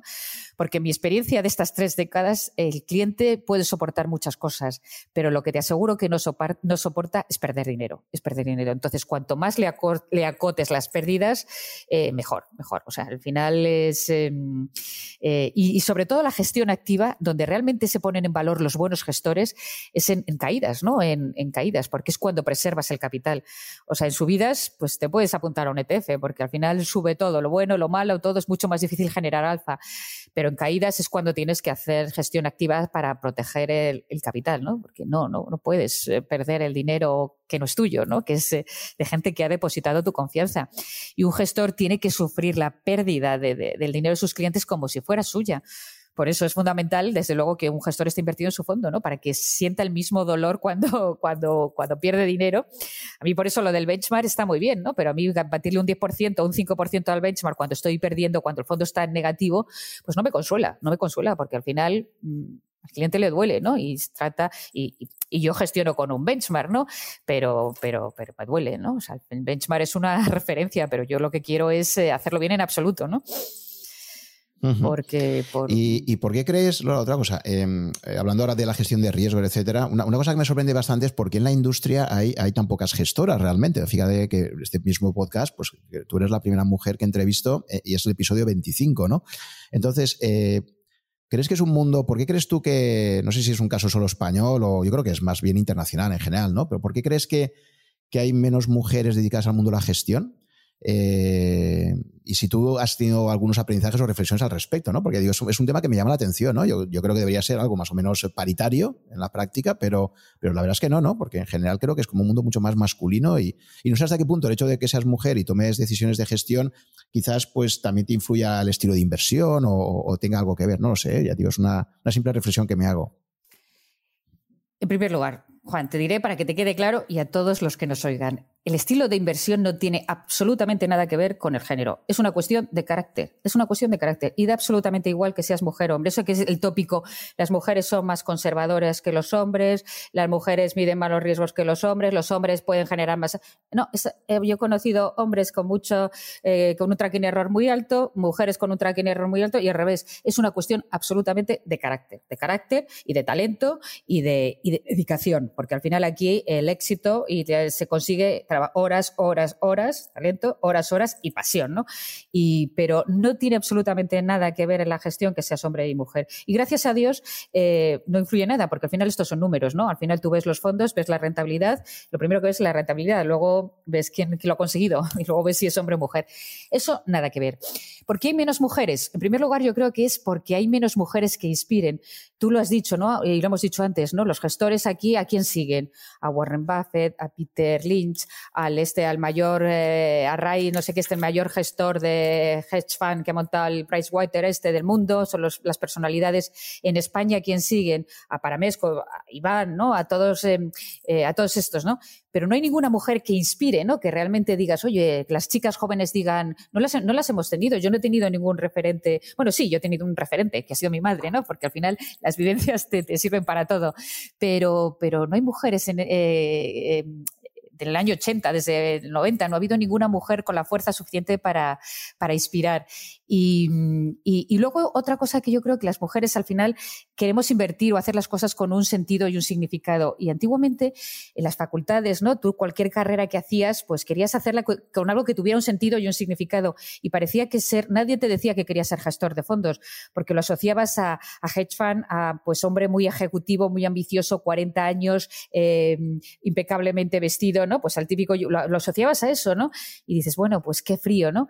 Y lo que está cambiando y realmente, y ahora yo creo que las mujeres sí quieren ser gestoras, es que la gestión no es tan frío como se pensaba. Esto no es especular, esto es invertir con un sentido y un significado. Que tú invirtiendo puedes hacer que, que el mundo cambie, ¿no? O sea, el mundo está cambiando y la forma de invertir también. La gente está invirtiendo con un sentido y un significado ahora. La gente quiere invertir en compañías que están haciendo un bien por la sociedad desde el punto de vista, por eso tiene ahora tanto eh, boom el, el, SG, ¿no? Porque desde un punto de vista medioambiental, social y de buen gobierno corporativo. Ya no quieres compañías, quieres tener rentabilidad, pero no a cualquier precio. O sea, yo no quiero sacar un 40% en una compañía que está haciendo sobornos, que está haciendo fraudes, que está eh, engañando, que está tratando mal a sus compañeros o, a sus empleados. O no, no, quiero, pues me busco otra aunque no tenga tenga un 40 y tenga un 30, ¿no? Eh, yo creo que se ha cambiado. Ahora ya no es ganar dinero por ganar dinero, es invertir con algo que realmente tengas la sensación de que estás eh, aportando, ¿no? La gente está invirtiendo con conciencia social. Esto es mucho más que, ganar dinero. Es que los gestores tenemos el poder porque tenemos el dinero y los inversores tienen el derecho de, y nosotros la obligación, ¿no? De proporcionarle a aquellas empresas y de ofrecerles a aquellas empresas que realmente pueden contribuir a que a crear riqueza, a que España, Europa y el mundo entero vaya hacia adelante y la sociedad vaya hacia adelante. Y eso es el mensaje que tenemos que transmitir a los jóvenes, porque al final no va a haber alternativa. O sea, Equities es el único activo, de los pocos activos, ¿no? Que vamos a tener con, rentabilidad a largo plazo, ¿no? Y, vamos a necesitar muchos gestores y, necesitamos muchas empresas que salgan a cotizar. Por eso esta profesión tiene que ir a más. Es que las gestoras van a más, los, los gestores van a más y van a más en bancos y van a más independientes y van a más en cualquier entorno, pero van a ir a más. Y esa es mi, esa es mi visión. esa es mi visión. y tenemos que transmitir este. Sí. No, lo que quería decirte que, que tú crees que una de las razones fundamentales ha sido eso, la falta de figuras de referencia de que inspirase, ¿no? Que, es verdad que a veces se actúa mucho por ejemplo, ¿no? Y pues nada, pues esperemos que con tu ejemplo y el de otras gestoras eh, que tenemos eh, muy buenas en España. Pero hay pues muchísimas, ¿eh? hay muchas. A, una nueva generación, efectivamente, de mujeres que se introduzcan en el mundo de la, de la, inversión, porque yo creo que es como una asignatura pendiente, ¿no? Que ha ocurrido también en algunas otras profesiones y que aquí en particular yo, yo veo que aún se adolece bastante, ¿no? De un, de un sesgo demasiado hacia hacia el género masculino, ¿no? En cuanto al mundo de la gestión, tanto profesional pues como tú también tienes la obligación. Tú tienes la obligación ahora de entrevistar a más mujeres, gestoras, que hay muchísimas y muy buenas, y darle este, este, este tiempo de visibilidad, ¿no? O sea, ponerlas en valor también. Sí, sí, sí, por supuesto. Pues digo, incluso fíjate que nosotros, por ejemplo, en, en Ranke también, eh, hasta el perfil de audiencia creo que es como 80% eh, hombres, 20% mujeres. Y por eso digo, es que no sé qué pasa, por qué el mundo de las finanzas eh, parece que sea algo más sesgado siempre hacia los intereses de, los hombres, ¿no? Por eso digo que es una cosa que nosotros ahí estamos intentando combatir. Fíjate que lo que, es a nivel de equipo de Rankia, sí que ahí estamos ya en, en, la mitad del personal, son, son mujeres, pero me llama la atención que tanto desde el punto de vista del tráfico, la audiencia que tenemos, como incluso también lo que suelen ser las personas que, suelen aparecer más en los comentarios de fondo, etcétera, suele ser un mundo muy masculino, ¿no? Y creo que es una asignatura pendiente que tenemos que, intentar superar entre todos. Así que nada, si tu, si tu ejemplo y tu experiencia sirve para, animar a, mujeres que están empezando ahora en el mundo de la inversión, pues, pues estupendo, ¿no? Ojalá. Y fíjate, te, te, voy a dar un, un, dato curioso porque nosotros, yo gestiono un fondo muy interesante, que es un fondo hay conciencia social con la sostenibilidad, pero no hay conciencia social con la igualdad. ¿no? Y gestiona un fondo que se llama Santander Equality Acciones, que invierte en compañías donde se apoya y se promueve eh, la, eh, eh, la, mujer, ¿no? donde realmente hay mujeres que toman decisiones, las CEOs, las CCFOs, todo esto. Y es el único fondo que tenemos, de los que yo gestiono al menos, y yo creo que de todos, que tenemos más número de partícipes femeninos que masculinos. En otros fondos el número de partícipes, de los que invierten, son mucho más eh, masculinos, ¿no? Y, en este fondo hay más partícipes femeninos, curioso, ¿no? Porque dicen, bueno, pues sí, vamos, em, es una forma de incentivar también, ¿no? Y además es un fondo que, invierte en este tipo de empresas, pero además parte de la comisión eh, se genera para financiar becas a mujeres de entornos desfavorecidos. Ojalá estas mujeres eh, que, reciben la beca, pues decidan algún día ser inversoras, ¿no? Visto esto, o sea, ser em, gestoras de fondos, ¿no? O, o directoras de inversión, o Ojalá. Efectivamente. Vale, pues eh, vamos a abarcar, si te parece, otro tema interesante y es la, evolución que ha habido en el mundo de los fondos en los últimos 20 años, me atrevería a decir, un fenómeno mundial que está llegando ahora a España y contra el que los que sois de gestión activa, pues tenéis ahí un poco como, vuestra, vuestra gran eh, bestia a gestionar, es esto el tema del crecimiento espectacular que ha habido en la indexación. Es decir, que ha habido pues eh, a partir del trabajo pionero de Jack Bogle y de Vanguard, eh, ha habido un clarísimo crecimiento en, las últimas dos décadas de, la cantidad de dinero gestionado, no ya por, gestión activa, sino por eh, fondos que básicamente lo que hacen es reproducir índices, ¿no? Índices mundiales, como puede ser el SP500, etcétera, ¿no? Entonces, quería preguntarte un poco cómo ves ese fenómeno, cómo lo, lo percibes si crees que puede tener sentido para, los inversores que una parte de su patrimonio pueda estar indexada y luego elegir fondos. En definitiva, por un lado, analizar un poquito cómo ves el fenómeno de la indexación y por otro lado, pues eh, hasta qué punto te parece razonable que pueda ser una forma de inversión complementaria a la de la gestión activa. Eh, y de alguna forma, ¿cómo ves eh, el futuro que nos viene por ahí, ¿no? para los que sois gestores activos de fondos. Bueno, evidentemente, Juan, yo tengo que defender la gestión activa porque sin gestión activa no hay gestores, ¿no? No tendríamos. Pero, pero yo creo que convivirán las dos cosas, convivirán. O sea, pero te aseguro que una máquina nunca, nunca va a sustituir a, un gestor, ¿no? Un gestor es 50% ciencia, 50% arte, ¿no? Y la máquina es ciencia pura, ¿no? Es número puro, ¿no? Y hay una parte que es insustituible. Dicho lo cual, pues es, cierto que hemos tenido un boom de dinero hacia la gestión pasiva. Y en cierto modo lo puedo entender porque al final tú sabías que querías estar en equities porque era el activo por excelencia, pero, pero no sabías qué iba a hacer el mercado, qué dirección iba a tomar. Entonces tú querías estar expuesto a equities, pero no querías pensar. Dice, mira, ¿qué me voy a meter yo a pensar si va a ir para arriba, para abajo, sector y tal? Me expongo a equities y ya está. Y quiero estar ahí, pero no quiero pensar. Bueno, eso te puede funcionar un tiempo, ¿no? Pero los movimientos son muy pendulares, ¿no? Van de un lado a otro.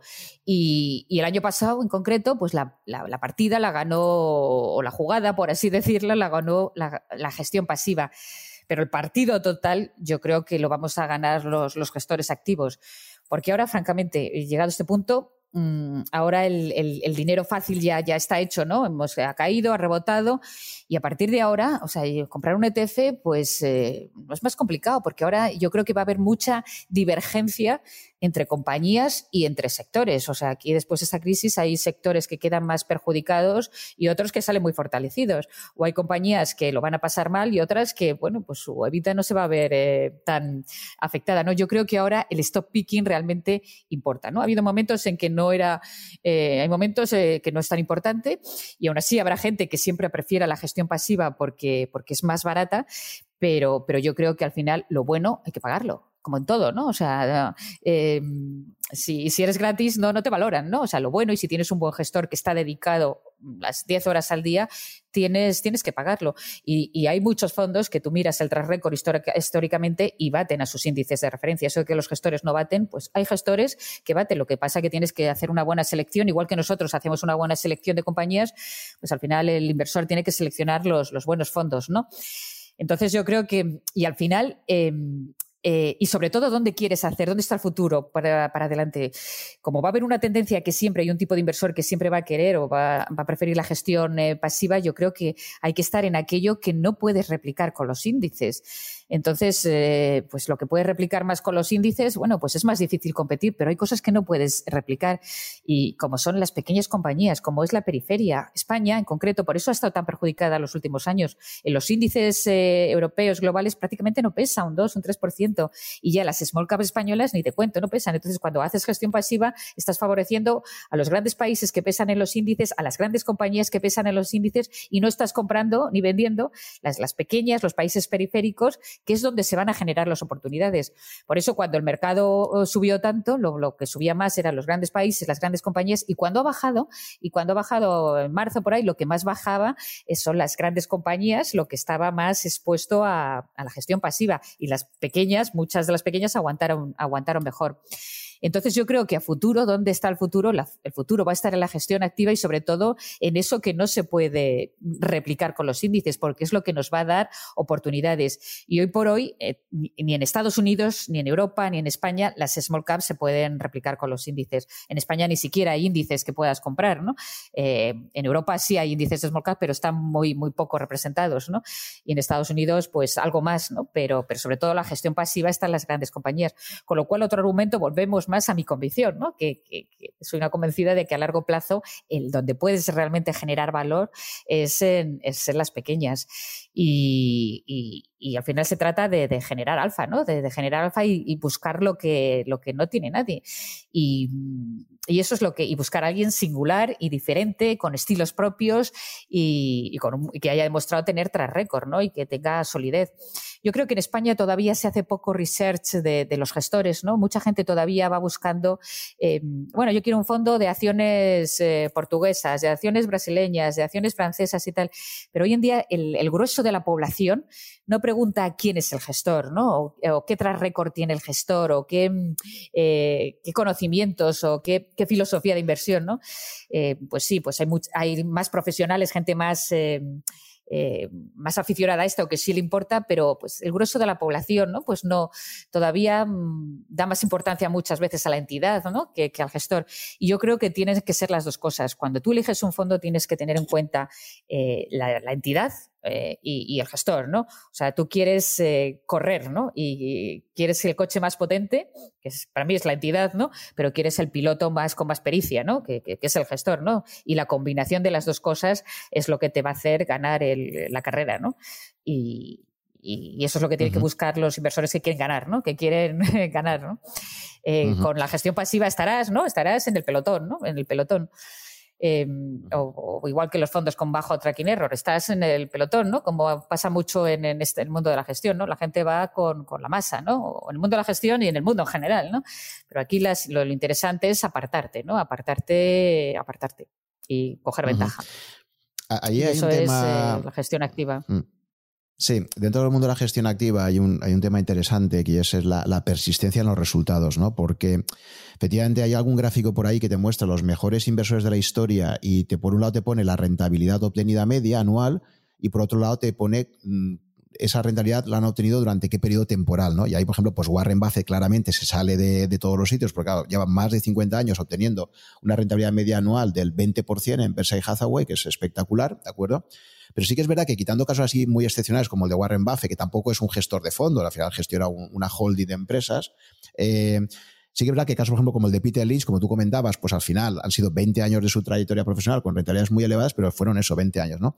Y en general, si, si cogemos estudios como los de Spiva o los que hace Pablo Fernández en España, etcétera, sí que se ve que incluso los mejores gestores, el problema que muchas veces tienen es de persistencia en el tiempo. Es decir, que una gestión muy buena durante un periodo temporal, 5 o 10 años, luego estadísticamente se ve que cuesta mucho replicarlo, ¿no? Podemos ver el propio caso que hablabas antes de, de, Paramés o de destacados varios españoles que han podido tener un resultado espectacular en Bestinver, pero que ahora, por ejemplo, pues en, sus actuales instrumentos de inversión, de momento, también que llevamos poco tiempo aún, ¿no? Para poder evaluar, pero pues no están teniendo la misma trayectoria que tenían en, en, periodos anteriores. ¿no? Entonces sí que quería preguntarte un poco pues, cómo contemplas tú este, este problema de la persistencia en los resultados y de cómo incluso pues, eligiendo al Fernando Alonso de turno, ¿no? por, hacer el símil automovilístico que tú decías antes, pues es verdad que el propio Fernando Alonso ha tenido un periodo de gloria con Renault y que ganó dos títulos mundiales, pero luego no fue capaz de volver a ganar un título mundial. ¿no?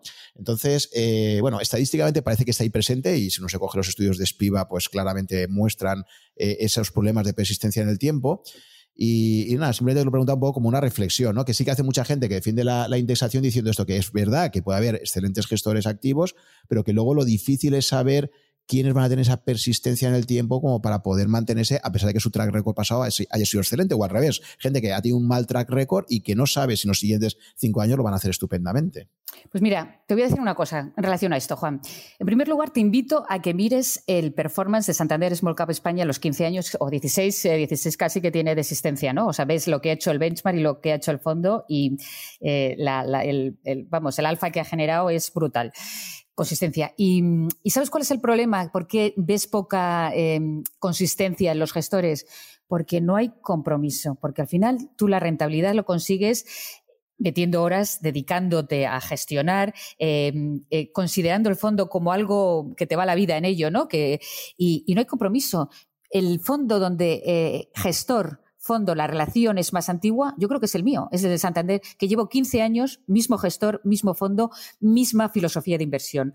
Tú miras por ahí, en general, eh, un gestor pues está tres o cuatro años con un fondo, luego se cambia, le hacen una oferta mejor, se cambia de empresa y empieza a gestionar otro fondo otros tres años con otro tipo de comisiones, otro tipo de, a lo mejor, de políticas, luego se vuelve a cambiar de, de fondo, luego uno ha tenido muy buena rentabilidad pero se ha hecho CEO, otro ha pasado a gestionar otro tipo de fondo que no era el que él estaba acostumbrado no hay compromiso con un fondo. O sea, Peter Lynch, ¿por qué tuvo ese éxito? Porque estuvo dos décadas con el mismo fondo. ¿A quién, quién conoces con dos décadas con el mismo fondo? Mientras para Mes estuvo con el fondo tanto tiempo, lo hizo muy bien. Si no se hubiera ido de, de el, el track record acumulado, pues sería, todavía sería bueno, ¿no? Sería, sería muy razonable y muy vendible. Claro, ahora estás comparando solo tres años y con entre medias, pues mucho movimiento. Es el compromiso. Hemos perdido la capacidad de compromiso. Los gestores no tienen, no se comprometen con el fondo y con sus, y con sus partícipes. Al final eh, nos comprometemos, eh, al final, claro, te ofrecen de otro sitio más dinero, más tarjeta o más proyección y tal, pero a mí me tiene muy enganchado el compromiso. O sea, llevo 30 años en Santander, llevo 15 años con este fondo, llevo 26 años con el mismo marido, con los mismos amigos y toda la vida viviendo en España. Yo quiero hacerlo lo mejor posible, pero con las cosas que tengo. No hace falta crecer y, y ser y evolucionar cambiando continuamente. Yo cuando voy a ver una empresa y me dice el CEO que lleva 28 años, digo, chapó, ¿no? Chapó. No quiero una empresa que cada dos años eh, cambia de CFO o de CEO porque ha encontrado otra oferta mejor en otra entidad. No, quiero gente comprometida. Por eso me gustan tanto las empresas familiares, porque sé que ahí está el compromiso, que la heredaron de su padre, de su abuelo y que la heredarán sus nietos. Y es compromiso. Y eso lo hemos perdido. Lo hemos perdido en el mundo de, de la gestión y en el mundo en general y en las empresas. O sea, tú conoces a una persona, Juan, y si ha estado en 10 puestos y ha vivido en siete países y habla tres idiomas y ha tenido tres mujeres eh, o cuatro maridos, te parece mucho más interesante que yo, que, que llevo toda la vida en el Santander, que siempre gestionando el mismo fondo, con el mismo marido y, solo he vivido en España, ¿no? Porque valoramos mucho eh, la, rotación. Y yo estoy convencida que si los gestores mantuvieran más tiempo con el mismo fondo, eh, a largo plazo eh, el track record sería mucho más consistente. Pero han cambiado mucho, han cambiado mucho porque no se han comprometido, no se han comprometido con la, con la entidad, con el partícipe que ha, y eso es fundamental, eso es fundamental en todo en la vida. Necesitas a alguien que esté comprometido. Los selectores de fondos, una de las cosas que ponen que no les gusta es cuando cambian de, fondo, ¿no? Por algo será, ¿no? Eh, compromiso. Yo, de verdad que que, a mí, mm, yo, el Santander, Banco Santander me encanta, pero, pero yo tengo un compromiso con los partícipes que están, y con todos los fondos, pero en concreto con el Small Cap España, con los partícipes que están ahí, o sea, que están ahí, me siento comprometida, me siento que, que tengo que, mientras estén activos, tengo que darles la mejor rentabilidad y no puedo dejarles, ¿no? Y yo creo que es eso, yo creo que es eso, con el, el, no puedes estar tres años, cada tres años cambiando de fondo, cada cuatro, ¿no? Veremos estas nuevas eh, gestoras que, que, están, ¿no? que solo tienen tres, cuando tengan, pues eso, siete años de track record, seguro que tienen performance, ¿no? Un buen performance. Vamos a mirarlo más a largo plazo. Eh, hmm. Yo, también creo que efectivamente quizás ha habido demasiada rotación de gestores y también siempre es muy importante, como dice el socio de Warren Buffett, de Charlie Munger, siempre dice, analiza los incentivos, ¿no? Entonces, a mí me parece fundamental que los gestores estén eso, muy comprometidos con su propio fondo y que, por ejemplo, no se definan incentivos que estén más vinculados. O sea, una, novedad muy interesante que para mí ha, traído consigo eh, la salida de los antiguos gestores de Bestinver ha sido la apuesta ya no tanto por crecer los fondos en patrimonio total, sino por decir, que también te quería preguntar sobre este tema, ¿no? Ellos, ya sabes que la, tesis de Paramés o de Álvaro Guzmán, etcétera, es que eh, ellos, la experiencia que han adquirido en, en es que eh, cuanto más dinero gestiona, eso también lo dice muchísimo Warren Buffett, cuanto más dinero estás gestionando, mucho más difícil es obtener una rentabilidad media más elevada. ¿no? Si el fondo es más pequeño, la, capacidad que tienes para tomar decisiones, pues tiene mucho más margen de maniobra, ¿no? Y ellos, una cosa que han comentado de su experiencia anterior en Bestinver era que llegó un momento que el fondo consideraban que ya era demasiado grande, ¿no? Y por eso luego pues hicieron muy público lo de que querían eliminar el tamaño del fondo precisamente pues porque para que se viera claro también por, parte de los partícipes de que ellos tenían más interés en que el fondo fuera bien, porque ellos tenían su dinero en el fondo y lo importante era la rentabilidad del fondo y no tanto la comisión que se podían llevar como consecuencia de la cantidad de patrimonio gestionado. ¿no? Entonces te quería preguntar si tú también estás de acuerdo en esto por tu experiencia, es decir, que gestionar un fondo de mil millones lo ves mucho más difícil que un fondo de 200 o de 50 o has llegado a tener el patrimonio total en 10 millones, como tú has comentado. Si tu experiencia te dice que eso es así, o sea, que realmente eh, el patrimonio crees que juega un papel y si tú en tus propios fondos te has llegado a plantear el, limitar el, patrimonio total, o crees que es algo que hasta un cierto volumen que sea bastante alto no, influye excesivamente? Hombre, evidentemente, cuanto más grande es el fondo, más eh, te cuesta eh, salir y, entrar en un valor. ¿no? Eh, eh, y de hecho nosotros yo creo que fuimos la primera entidad, la primera gestora que limitamos las entradas eh, el fondo cuando, cuando llegamos a, a 1.300 millones, después del famoso anuncio que, que, hicimos sobre, sobre el fondo, y limitamos las entradas a, a 1.300. fuimos el primero en, hacerlo. Y, y, sí, creo que es evidentemente un fondo de 10 millones es más fácil gestionar porque tienes más agilidad que un fondo de 1.300 pero, pero dentro de que tienes más agilidad, tampoco lo usemos de excusa. Si tú aciertas con las compañías y tú haces el recorrido con las compañías, tú puedes tener la misma, puedes tener una rentabilidad tan, tan buena en un fondo de, mil millones como un fondo de, eh, de 300. El fondo que yo tengo cuando más rentabilidad ha tenido eh, fue en el 2017 eh, y, en el 2017 era el fondo más grande y fue el que más rentabilidad tuvo de España y era el más grande, ¿no?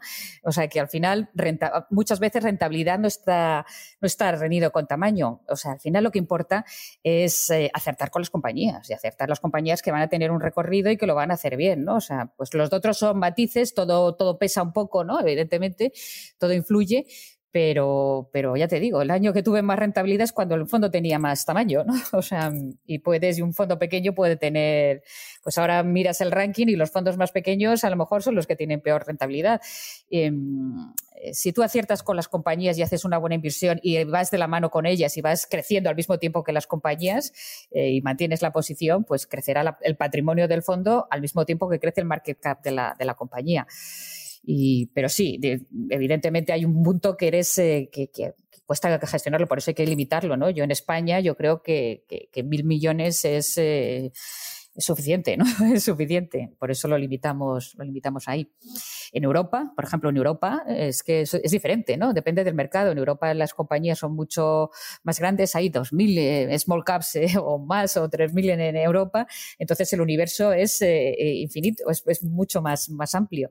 Con lo cual podrías tener un fondo enorme sin que te perjudique tanto la gestión, ¿no? Porque son compañías más líquidas. Al final la dificultad te la da en la liquidez del mercado en el que estés, ¿no? Eh, pero si es un mercado grande y líquido, el tamaño, fíjate, o sea, estos eh, Peter Lynch, fíjate la cantidad de, millones que tenía en su fondo y la rentabilidad que sacó, ¿no? Para él no fue un problema. o sea, no, a veces no hay que escudarse, ¿no? ¿Eh? Sí, si son empresas familiares, eh, muchas veces la parte que tienen eh, cotizando, el free float, digamos, no, no tiene por ser muy elevado. Por eso a veces también es un tema de, qué posición puedes coger respecto a lo que cotizas a compañía. Puede haber empresas que te parecen espectaculares, pero, pero eso, la capacidad que tienes de comprar su, su, parte que está cotizada pues es pequeña, ¿no? Entonces, por eso, por definición, tampoco puedes comprar demasiado, ¿no? O lo que le pasa ahora a Warren Buffett desde hace ya muchos años, que él decía, lamentablemente ya solamente le puedo disparar elefantes, ¿no? Porque nosotros tenemos ya tanto cash en el juego. Sí, sí. Claro, es que, ya llega un momento que es, claro, es ingestionable. Si tienes tantísimo dinero, pues, pues solo puedes acceder a las grandes compañías. Y si son ilíquidas, por eso las compañías em, buenas, las buenas, dices, bueno, es que la liquidez es un hándicap. La liquidez a mí no, no, me preocupa. Cuando no hay liquidez es porque son buenas compañías y nadie las quiere vender, ¿no? Eh, porque la familia no quiere salir y porque los pocos que han cogido ese free flow están ahí enganchados y no quieres venderla porque te gusta. O sea, lo bueno, para lo bueno siempre va a haber demanda, ¿no? Y muchas veces lo bueno, si lo, quieres... Eh, vender, pues, eh, o lo quieres comprar, pues tienes que, pagar una prima incluso, ¿no? O sea, y comprarlas más arriba. O sea, yo eh, creo que el tamaño importa, pero tampoco es tan determinante. Aquí lo importante es acertar acertar eh, con, las compañías. O sea, aquí es acertar con el buen análisis que has hecho de la compañía, acertar con las previsiones de crecimiento, de vida y, si te quedas en esa compañía y, creces con ella, y creces con ella, por eso me gustan las pequeñas, ¿no? Porque el potencial de crecer juntos es, mayor, ¿no? Pues el, problema que tenemos en los fondos eh, es eh, y lo que te perjudica en realidad es las entradas y salidas, ¿no? los reembolsos, que es lo que sí te hace eh, deshacerte de las compañías cuando no, no tienes la intención. Y ahí es lo complicado, ¿no? porque a lo mejor te tienes que deshacer en un momento que, el mercado está cayendo, no lo vendes, tienes que venderlo a precio más bajo, a lo mejor sí te lo compran, pero, pero al no al precio que quieres, ¿no? Es que eh, los reembolsos, ¿no? Los, los reembolsos y las salidas, ¿no? Esto es un mercado libre, cada uno es libre de entrar y salir cuando quiera y eso es lo que lo que más daño nos hace, ¿no? O sea, para mí ha sido complicado y aún así, bueno, pues lo he podido hacer gestionar un fondo cuando tienes, eh, cuando tienes ventas, ¿no? Cuando tienes bajando, ¿no? Es mucho más fácil gestionar un fondo cuando tienes entradas, ¿no? Porque como te decía, es mucho más difícil tomar decisiones de vender. Eh, que tomar decisiones de compra, ¿no? Sobre todo cuando el mercado está cayendo. O sea, vender, nos cuesta mucho vender en, cuando algo ha caído 30 o 40. Sí, ahí, por ejemplo, efectivamente, eso es uno de los problemas que hay de la, de la, inversión colectiva y es que aunque tú tengas muy claro que en un momento de caída fuerte del mercado, como el que se produjo en marzo o en, o en diciembre de 2018, aunque tú tengas muy claro como inversor que, no, que es el peor momento para salirte, el problema que tienes es que tú estás casado, entre comillas, digamos, con un montón de partícipes que muchos de ellos te dicen que sí, que van a largo plazo, porque esto también es, lo típico que pasa mucho, ¿no? El comportamiento inversor, que muchísima gente sobre el papel lee unos libros o tiene unas convicciones aparentemente firmes y piensa que eh, no, no, yo, yo, invierto a largo plazo, yo cuando llegue una crisis seguro que la sé enfrentar y no tengo prisa por vender. Y luego la realidad es que muchísima gente luego se descubre a sí misma y es que en un momento de pánico bursátil, de caídas, pues, pues salen por piernas, ¿no? Y eso hace que los partícipes del fondo que sí que tenían claro, ya tenían esa experiencia adquirida de que es el peor momento para salirse, pues de alguna forma eh, se vean perjudicados por esas ventas que están haciendo sus, sus copartícipes. ¿no? Eh, a ese respecto, por ejemplo, ha habido algunos fondos, eh, recuerdo, no sé si lo digo porque no, sé el tuyo en concreto, por ejemplo, pues, pero Iván Martín, por ejemplo, en el fondo de Magallanes de Small Caps Europea, por ejemplo, sí que han introducido algunas novedades interesantes, como por ejemplo el hecho de que, de que una de las clases del fondo te obliga a estar cinco años como mínimo desde que entras invertido y si vendes en ese periodo inicial de cinco años o un año, creo que tienen dos categorías ahí, pues te penaliza. O sea, tiene una, comisión de, reembolso que va a favor, y eso es muy importante desde mi punto de vista, va a favor de los partícipes, no de, la gestora, sino de los partícipes, como diciendo, oye, si tú te sales y de alguna forma perjudicas, porque puedes provocar esa caída de, liquidez y, eso acabe penalizando a los partícipes, pues que sepas que por lo menos eh, esa, va a tener una penalización y que los que se van a beneficiar de esa penalización son los partícipes que sí que tienen claro que no es el momento de vender, ¿no? Entonces, sí, este está bien, sí, yo está muy, muy bien, pero yo creo que en esta vida, en todo, tienes que tener libertad de, actuación, ¿no? Y yo no sé si el inversor ha entrado y en un, año ha obtenido la rentabilidad que buscaba o en dos y está satisfecho y, para él le ha generado suficiente riqueza y con eso puede eh, contribuir a que mejore su vida en algo o tiene la imperiosa necesidad de venderlo por algún motivo o eh, porque gana dinero o, por cual, eh, no, no me parece obligarle a que se quede. O sea, yo como todo en la vida, ¿no? Quiero que esté cuando alguien esté en el fondo que esté convencido y porque quiere, no porque tiene mm, la obligación de estar, ¿no? Entonces yo lo que quiero es que la gente se quede porque está convencido y no por la comisión, ¿no? Lo, ideal es que, se queden porque lo creen, porque están convencidos y, van a estar tres o cinco años. Y el que salga es porque tiene la imperiosa necesidad de vender, porque tiene un pago, porque tiene una enfermedad, porque tiene o una alternativa mejor, que sean los menos casos. Y eso se puede, eso se puede gestionar bien, ¿no? Cuando tenemos, y en realidad en condiciones normales no tenemos muchos reembolsos. Los reembolsos fuertes vienen cuando, cuando hay crisis, ¿no? Como, como esta, como la del 2008, pero en ese momento, pues, no puedes retener a la gente en contra de su voluntad porque, porque a lo mejor tienen la necesidad de ese dinero porque, porque se han quedado sin trabajo, ¿no? muchos de ellos. Entonces, eh, penalizar por, porque quieren salir o penalizar porque quieren entrar, eh, no, eh, no lo vemos nosotros, ¿no? Lo hemos planteado alguna vez, pero, pero no lo vemos. Es más, puede incluso a la hora de tomar la decisión de entrar, puede servir de, freno, ¿no? De, bueno, pues este que me va. No. Quiero que estén, quien esté, quiero que esté convencido, que esté convencido y dice, mira, yo estoy convencido aquí porque confío en la entidad, confío en el gestor, confío en el fondo con el track record que tiene y si se sale es porque realmente, pues realmente hemos generado riqueza o porque ha tenido una necesidad quiero, eh, quiero generar, no tener que acudir a ese tipo de cosas para, para, para, mantener al cliente. Quiero que el cliente esté por el performance, ¿no? Por el performance y por la confianza, no porque se siente atrapado. No, esto eh, cualquier cosa que retienes a la gente en contra, por de esas formas, ¿no? No, no es bueno, no es bueno. No. Y si, y bueno, ya me quedé un momento con 10 millones, ¿no? Pues si se baja el patrimonio, lo volveremos a remontar y volveremos a escalar. Esto cada día empezamos con los contadores a cero, ¿no? Y cada vez, cada día tenemos que empezar con inversiones, buscando las mejores ideas. Nosotros, nuestro equipo, nos juntamos y repasamos cada uno de los valores por si se nos ha escapado algo, noticias y tal, y volvemos cada día, ¿no? Y, con la misma ilusión y cada vez que me entero que un partícipe nuevo ha entrado, eh, y fíjate que yo trabajo para una entidad que no es, eh, que no es una gestora independiente, que mi beneficio es pequeño, pero, pero me gusta, ¿no? Porque me siento satisfecha, porque están confiando en la entidad y confían en mí. Y cuando tienes determinada edad ya no trabajas tanto por dinero, por tarjeta, ¿no? Trabajas por, por equipo, por proyecto y por, por dejar un legado, ¿no? Por dejar, yo quiero que este fondo, eh, el día que yo lo esté gestionando, que, que, siga muchos años, ¿no? Y que algún día puedan decir, mirar, tiene el tras récord de 25 años, ¿no? Lola no está, pero está el siguiente de su equipo, pero sigue su equipo. O sea, quiero, quiero dejar legado y quiero que la gente se quede con buen sabor de boca, ¿no? Y, y, que no y porque una persona que se sale con mal sabor de boca porque le han cobrado una comisión porque tenía o porque o porque ha perdido dinero es luego muy difícil que vuelva a entrar no si se sale con buen sabor de boca, pues el fondo cae y tal, vuelve a entrar, ¿no? Hay que dejar a la gente con, buen sabor, a los inversores con buen sabor de boca.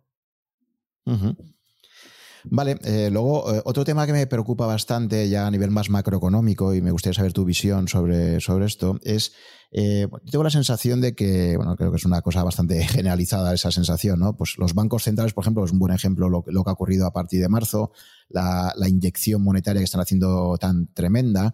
Eh, la que hicieron desde el 2008. Entonces, tengo la sensación de que, los mercados bursátiles nunca han estado tan manipulados, entendiendo manipulación como dependencia de la política monetaria que realizan los bancos centrales como, es ahora. De hecho, pues fíjate lo que pasó en, el 2018, bastó que la Reserva Federal Americana subiera un poquito los tipos de interés para que enseguida por pues, las bolsas se desplomaron y se dieran cuenta de que incluso en una situación de, de prácticamente el pleno empleo en Estados Unidos, pues el Banco Central se encuentra un poco atado de pies y manos con su propio presidente diciéndole al, presidente de la Reserva Federal que, pero ¿qué hace subiendo los tipos de interés? No sé qué. Entonces, tengo la sensación de que estamos en un nuevo escenario que sí que es totalmente diferente del que teníamos hace 20 años, donde la, capacidad de, de poder influir esa oferta monetaria por parte de los bancos centrales hace que tengamos unas bolsas, unos mercados de valores absolutamente frágiles y dependientes de, un poco pues, los sustos que pueda provocar esa política monetaria. ¿no? Entonces parece que nos estamos instalando ya en una nueva normalidad, pero en este caso monetaria, donde vamos a estar, donde ya, no sé, el horizonte temporal ya es, pues no sé, eh, a, 10, 20 años, donde los tipos de interés se van a, se van a mantener permanentemente muy bajos.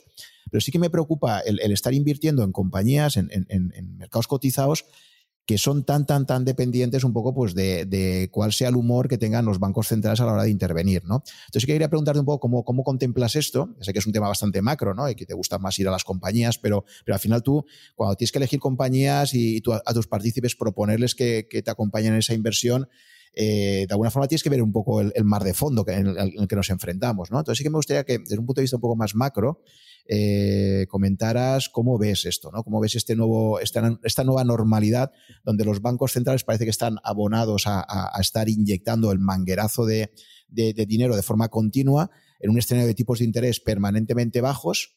Y, si crees que alguna, de alguna forma alguna vez podremos volver a la situación anterior, porque yo cada vez lo veo más difícil, ¿no? Es decir, pues, porque esto es como las guerras, sabes cuándo entras, pero no cuándo la acabas, ¿no? Entonces, ¿Cómo van, a, ¿Cómo van a salir de esas inyecciones monetarias masivas? Eh, la verdad es que no, no, no, la acabo de ver, ¿no? Ya digo, porque una situación como la, la de Estados Unidos, que ha tenido una década de crecimiento tremendo, y, ya digo, cuando se ponen a subir un poquito los tipos de interés, caídas fuertes de bolsa y ahora, pues en este escenario, pues otra vez con inyecciones tremendas, no sé hasta qué punto esto, eh, de alguna forma, ya digo, modifica permanentemente los mercados, nos impide tener una memoria histórica de, lo que ha sido el pasado y, y de ver un poco cómo va a ser el futuro, en definitiva, pues si es un tema que te preocupa o, no le concedes demasiada importancia.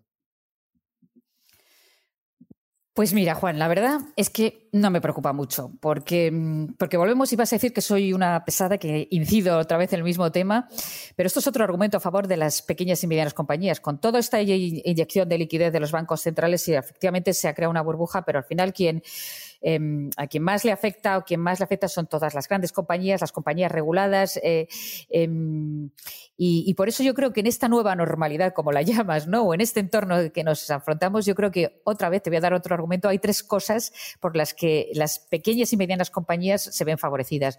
Porque yo creo que están mucho más desligadas de todos estos movimientos macros, ¿no? de tipos y demás. O sea, eh, porque son compañías que, no están reguladas, ¿no? Las reguladas son los sectores donde, donde están las grandes compañías, no están tan reguladas, con lo cual son mucho menos susceptibles a, los movimientos macros y de los bancos centrales. Se mueven mucho más por factores específicos que por factores eh, macro, ¿no? Eh, fíjate en este entorno cómo se ha movido, pues, compañías pequeñas del sector farmacéutico que dependían de si, bueno, pues si estaban cerca de encontrar un medicamento contra el COVID o de iban a ser capaces de fabricar inyectables eh, de, la vacuna que, se espera que tengamos, o compañías del sector de telecomunicaciones que realmente han sufrido, un, pequeñas que, han sufrido una, eh, demanda tremenda en sus, servicios, eh, están mucho más desligadas de todos estos temas macro. Yo quiero evitar estar en compañías que se, que se mueven por factores que yo no puedo controlar. O sea, a mí me cuesta invertir en petroleras, por ejemplo, porque no sé qué va a pasar con el precio del petróleo. Es que no lo sé. Por muchos años que llevo en el mercado, pues influyen tantos factores o tampoco sé qué va a pasar por la cabeza de los bancos centrales. O sea, por eso el sector financiero pues está muy barato, pero a veces es difícil acertar, ¿no? Em, prefiero compañías pequeñas que sí veo una visibilidad en beneficios porque porque entiendo, porque lo veo claro, el impacto directo en su cuenta de, resultados. Y en este entorno de, gran volatilidad, otro tema por el que, y de grandes incertidumbres y de movimientos de bancos centrales, otra cosa que salen favorecidas las pequeñas compañías es, como hay tanta liquidez y las grandes compañías eh, eh, les han inyectado tanta liquidez, eh, tienen unos balances muy saneados. Entonces, se encuentran en disposición de hacer adquisiciones y de hacer M&A. Y ya que el, crecimiento es limitado, quieren, quieren crecer comprando al, competidor más pequeño. Y el competidor más pequeño es una small caps, con lo cual el M&A va a seguir y el M&A siempre, siempre involucra, o casi siempre involucra a una pequeña y mediana compañía. O sea, que veremos más se en las small caps. Y el tercer argumento que salen reforzadas las small caps es que en este mundo eh, ahora que la globalización pues eh, tiene sus dudas, donde vamos a ver más eh, guerras comerciales, más aranceles y tal, pues a veces compañías más pequeñas son más domésticas y se ven más excluidas de todas estas guerras comerciales, con lo cual al final vuelvo al argumento, ¿no? O sea, otro motivo más para sentirme mucho más convencida y más cómoda invirtiendo en, pequeñas compañías que se ven menos influidas por estos movimientos macros eh, de, tipos de interés y de, bancos centrales, ¿no? Y así, y así lo veo. O sea, prefiero invertir en lo que tengo visibilidad y en lo que su cuenta de resultados depende de cosas que puedo controlar. O sea, no quiero estar invertida en cosas que dependen de commodities, tipos de interés, eh, cambios de moneda, de divisas, no. O sea, quiero, porque al final es visibilidad lo que, al final después de esto, lo que, lo que genera valor es la visibilidad. O sea, ¿qué compañías van a salir fortalecidas de aquí también? Las que han sido en esta, en esta pandemia, en esta crisis, han sido transparentes, las que han dado la información tal y como era, sin tratar de esconder, sin tratar de edulcorar, sin tratar de endulzar, ¿no? Eh, las que han dicho lo, que es y esto depende de esto. Entonces, eh, por eso yo quiero visibilidad, transparencia y que vea que el impacto de las ventas en el EBITDA, en la generación de caja y que, lo, y que pueda hacer una previsión fiable, ¿no? Fiable. Eh, respecto a sectores, mm, Sí, sí, el, tema del tamaño queda muy claro que, que tu apuesta total es por las eh, pequeñas empresas. y, sí que te quería preguntar ahora un poco sobre, sobre sectores de futuro. Eh, ¿Cuáles son los sectores que ahora mismo te parecen más atractivos? ¿Te parecen más, en un horizonte de cinco años vista, ¿sabes? Por no irnos tampoco demasiado lejos, pero una, una, visibilidad así de a tres, cinco años vista, ¿cuáles son los sectores empresariales que te parece que tienen en este momento pues más más proyección, más oportunidades y que te parecen más interesantes, ¿no? Ya he dicho que no te gustaban las petroleras, por ejemplo, pero ¿qué, sectores serían los que te parecerían más, más atractivos ahora para invertir, ¿no? Bueno, pues yo busco sectores eh, que no estén estructuralmente dañados. Y esos no me interesan, los que están estructuralmente dañados. Busco sectores que estén coyunturalmente dañados, porque sé que se recuperarán pronto, o que salgan, que salgan fortalecidos. Y me dirás, bueno, Lola, ¿pero qué es estructuralmente dañado? ¿O qué es coyunturalmente dañado? Estructuralmente dañados son los sectores que van a tardar cuatro años en recuperar niveles previos a esta crisis, 2019, ¿no? Sectores coyunturalmente dañados son los que en un año recuperan. Y, los fortalecidos son los que este año pues, van a estar con una evita superior, ¿no? ¿Y, cuáles son esos sectores que están estructuralmente dañados? Pues yo creo que todo lo que está relacionado con, con el consumo social, pues tiene un riesgo, va a tardar en recuperarse, porque eh, la llave que les queda a los gobiernos em, para, controlar la economía, porque no nos van a volver a confinar, no, se va a volver a parar la economía porque no lo podríamos soportar. Pero la llave que les queda para un poco regularlo es em, eh, el condicionar o el limitar la libre circulación o los libres movimientos de las personas, eh, si hay un rebrote o una segunda oleada en otoño. Y por eso yo creo que el sector, todo lo que es aerolíneas, hoteles, gimnasios, todos estos sectores de tanto consumo social, eh, les va a costar, ¿no? Les va a costar porque la gente eh, puede acudir o no acudir, depende cómo vaya la, enfermedad. ¿no? Em, eh, eso es un sector para mí que está estructuralmente dañado. Sectores que, pues el petróleo, petróleo tampoco lo veo, lo veo claro, ¿no? Porque no, no puedo predecirlo. Sectores de commodities. ¿Y cuáles son los sectores coyunturalmente dañados? Pues, eh, pues industriales, ¿no? Industriales han estado coyunturalmente dañados porque se han cerrado las fábricas, porque fábricas de trenes no han construido trenes en determinado momento, pero no van a estar tan dañados porque no van a tardar cuatro años en recuperar eh, su nivel de ingresos. ¿no? Eh, creo que hay oportunidades, sectores industriales que se han quedado atrás, pero que recuperarán, porque la actividad va a seguir, incluso van a recuperar ¿no? a, más turnos, a, más a, doble ritmo. Y, sectores fortalecidos, ¿cuáles crees que son los sectores a futuro? Pues evidentemente hay un sector que siempre, siempre eh, siempre lo hace bien. Eh, tanto si miras a tres años, históricamente a tres, a cinco, a diez, a quince, y es el sector, el sector salud.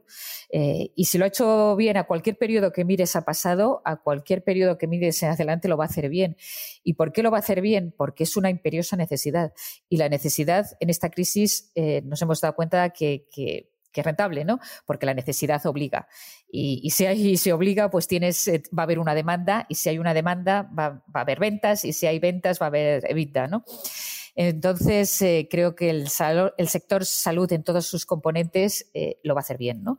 Y, yo creo que hay que tener en cartera, pues, siempre como, como sector eh, defensivo, refugio, y que además hay compañías que lo están eh, haciendo muy bien, ¿no? Porque al final la sociedad avanza por, por, la biotecnología y por la tecnología, ¿no? Y, aquí hay que invertir, hay que invertir. España tiene que crecer, pero tiene que crecer por inversión eh, en I+.D., tiene que, crecer por, tecnología, por farma, ¿no? Por todos es, por industria y es un sector que yo creo que sale fortalecido y otro sector indiscutiblemente son las telecomunicaciones. O sea, quien eso es eh, claramente eh, conocido de todos. ¿Quién no ha utilizado más las comunicaciones ahora? ¿no? ¿Quién no ha utilizado el ordenador? ¿Quién no ha hecho su trabajo, su ocio, su, eh, sus necesidades operativas, todo por, por, Internet, por Zoom, ¿no? O sea, desde, hacemos desde la clase de Pilates por Zoom hasta el, vino con las amigas, eh, las reuniones de trabajo, las reuniones con las compañías, todo, eh, las gestiones con el banco, o sea, las comunicaciones y todo lo que esté relacionado con 5G, con ciberseguridad, con sistemas de pago. Vamos a una sociedad que va a ser eh, más eh, una economy, eh, eh, como lo dicen, low cost economy y low touch economy, ¿no? O sea, que lo importante es tocar poco y, y, barato, ¿no? O sea, todo lo que es medios de pago, eh, eh, eso va a ir, va a ser un auge, ¿no? Hay que estar ahí. Eh, ciberseguridad y, desde luego, renovables, ¿no? Todo lo que es energía fotovoltaica, eólica, eso va para adelante. Si hay un sector, una macro tendencia que sale fortalecida de, esta crisis, no me cabe ninguna duda que es el SG. El SG. O sea, al final vamos a incluir los gestores en nuestras valoraciones. a la hora de calcular el WAC va a tener menos importancia la beta y más importancia, pues, factores intangibles más intangibles, bueno, pero que están ahí, ¿no? Como eh, la credibilidad del management, ¿no? Em, eh, el buen gobierno corporativo la liquidez puede que ser también, o sea que vamos, la, prima de riesgo puede estar eh, afectada más o menos riesgo en función de, del management de la compañía. Yo creo que para invertir en una compañía es fundamental la industria y el equipo directivo, pero sobre todo el equipo directivo. La G va a ser eh, de, vital importancia ahora al elegir compañías.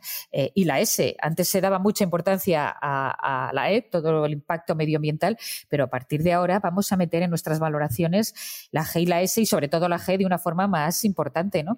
Entonces, el SG yo creo que va a salir muy fortalecido. O sea, vamos a invertir en compañías, desde luego, que, que, que, eh, que el gobierno corporativo sea coherente, consecuente, donde no eh, que realmente trate bien a sus accionistas y a sus empleados, que, que los salarios y los sistemas de retribución sean eh, razonables, eh, que hayan primado a aquella gente que ha estado en primera línea, tanto en hospitales, en empresas, en tal, que, que hayan primado a esos trabajadores que se hayan dado la piel, que se hayan dejado la piel, eso va a tener un, un valor incalculable, porque al final no hay nada más ecológico en este mundo que la ética. Si no te comportas bien con el que tienes al lado, difícilmente te vas a comportar bien con la sociedad o con el medio ambiente. Por eso yo creo que esto es una tendencia que, va a futuro. O sea, los fondos con criterios SG vamos a empezar a verlos por todas partes, eh, mucho más en España de lo que ya tenemos, ¿no? pero cada vez más se va a integrar en, los análisis. ¿no? Los criterios financieros van a ser primero lo más, fundamental, pero se van a integrar en las valoraciones los criterios extrafinancieros. Y, va a cambiar, porque la forma de invertir eh, está cambiando, el mundo está cambiando y los inversores están cambiando y los gestores tenemos que cambiarnos y adaptarnos a, estas nuevas macro tendencias. Y si me preguntas, Lola, ¿qué ha cambiado en todo esto? Yo creo que me ha cambiado más, quizá doy más importancia o sea, porque la forma de valorar sigue siendo la misma, ¿no? O sea, al final miras el crecimiento, miras el roce, miras el coste de capital, pero sí tiene más importancia el sector, ¿no? O sea, quiero estar posicionada en esos sectores que creo que salen fortalecidos, ¿no? por muy barata que esté una compañía, si está en un sector de estos que pienso que pueden tener riesgo, ¿no? Porque está muy linkado a consumo social, pues a corto plazo, los próximos dos años, tendría, estaría más cauta, ¿no? Y eso es como lo veo, eso es como, como, como lo veo a nivel sectorial. Muy interesante y, efectivamente esa creciente tendencia de, de la, de la forma de comportarse las empresas, ¿no? En sus dimensiones de gobernanza, sociales y, de medio ambiente, ¿no? Y, efectivamente que es una tendencia que vemos bastante generalizada, ¿no? No sabemos, al final, como pasa con todas estas cosas, qué parte va a ser puramente marketing y qué parte va a trascender en el tiempo, pero bueno, es, claramente una, tendencia que está ahí, ¿no? Muy eso es muy pues importante lo que acabas de decir. Mm, eso, perdona, mm. Juan, pero eso que has dicho, eh, no podemos dejar que esto sea marketing y cumplir, mirar qué rating tienen estas compañías y tal, mirar el rating y aplicarlo, no. Tenemos que hacer gestión activa del SG, tenemos que, ir y visitar la compañía y ver que si realmente la nota, el rating que le han puesto se corresponde con, lo que están diciendo, ¿no? Es importante, o sea, porque si tú vemos los, vemos los ratings que tienen las compañías, nos encontramos que las compañías que tienen mayor rating son las de tabaco, ¿no? Eh, porque, bueno, pues se han puesto dos mujeres en el consejo, han reducido un poco las emisiones de CO2. No, o sea, tenemos que, eh, no, tenemos que hacer un análisis más allá, ¿no? O sea, una gestión activa de esto. Vamos a coger las que tienen un rating 4, pero que están en sectores que realmente están aportando a la sociedad. O sea, no podemos comprar una compañía que ha engañado, que ha hecho fraude y tal, y se ha quedado muy barata y, entrar ahí a comprarla porque hay una oportunidad de precio. No, o sea, si ha hecho fraude, si no se han comportado bien, hay que penalizarla y no entrar en ella. Vamos a entrar en otras que, que están dando un ejemplo, ¿no? De cómo hay que ser, que, que demuestran honestidad, coherencia. O sea, tenemos la obligación de premiar a los que lo hacen bien y, olvidarnos, ¿no? Y no mirar a los que lo han hecho mal y no, no, han, no, han operado con, coherencia, con honestidad, con, con pericia, con, con solvencia, ¿no? Y perdona, pero esto es, eh, es que es muy, creo que es muy importante, muy importante. Sí, sí, es tan importante que, me, estoy, planteando hacer un, podcast temático sobre este tema porque a mí lo que me preocupa aquí, como pasa siempre con todos los certificados de calidad, ¿sabes? Ya sabes que, pues eso, mucha empresa se certifica de no sé qué, pero es que luego dice, no, producto ecológico, pero y hay otra gente que a lo mejor lo, lo está haciendo incluso mejor, pero no ha pedido esa certificación, pero no lo... Entonces hay siempre una parte inevitable de marketing y como todo, pues las cosas pueden ser manipulables para, para intentar conseguir ese efecto eh, de venta o de, o de, imagen pública que buscas, ¿no? Entonces, eh, a mí lo que me preocupa todo esto es, obviamente, creo que estamos todos de acuerdo en, que los principios que gobiernan esto eh, son, son muy buenos, pero luego la clave está en cómo se concreta eso, cómo se mide, cómo se transmite. Entonces, pues pero bueno, creo que da para, para eso un debate muy amplio de, de, qué parte hay de marketing y de explotarlo, eh, lo que tú decías, ¿no? De que como una tabaquera a lo mejor pueda estar ahí certificándose y diciendo, mira qué, qué estupendo que soy en esto, cuando tú sabes que, que, lo que está haciendo básicamente es malo para la salud. Y otras empresas que a lo mejor no tienen esas certificaciones y sin embargo, pues que tienen un gobierno corporativo eh, mucho mejor, ¿no? Entonces, bueno, e, es, un tema que creo que ya digo, da para, para un monográfico casi y, y seguramente pues si lo hacemos, pues pues te invitaría a que participes en él porque me parece que, nos puedes dar un ah, punto Fenomenal, de vista encantada porque me lo creo. O sea, tengo tanta convicción en esto como en las small caps. O sea que fíjate. Estupendo. Lola, ya para ir finalizando, me gustaría acabar con el apartado de libros, que también siempre es un, es un apartado que, que, incluyo en mis podcasts. Siempre me gusta que la gente invitarla a leer. Y antes de entrar en libros concretos que nos quiera recomendar, tengo que decir a todos mis oyentes que un aspecto tuyo también muy diferencial y que me ha sorprendido es tu faceta de novelista, porque el año pasado publicaste, si no, si no tengo mal entendido, tu primera novela, que se llama La Cruz de Madera.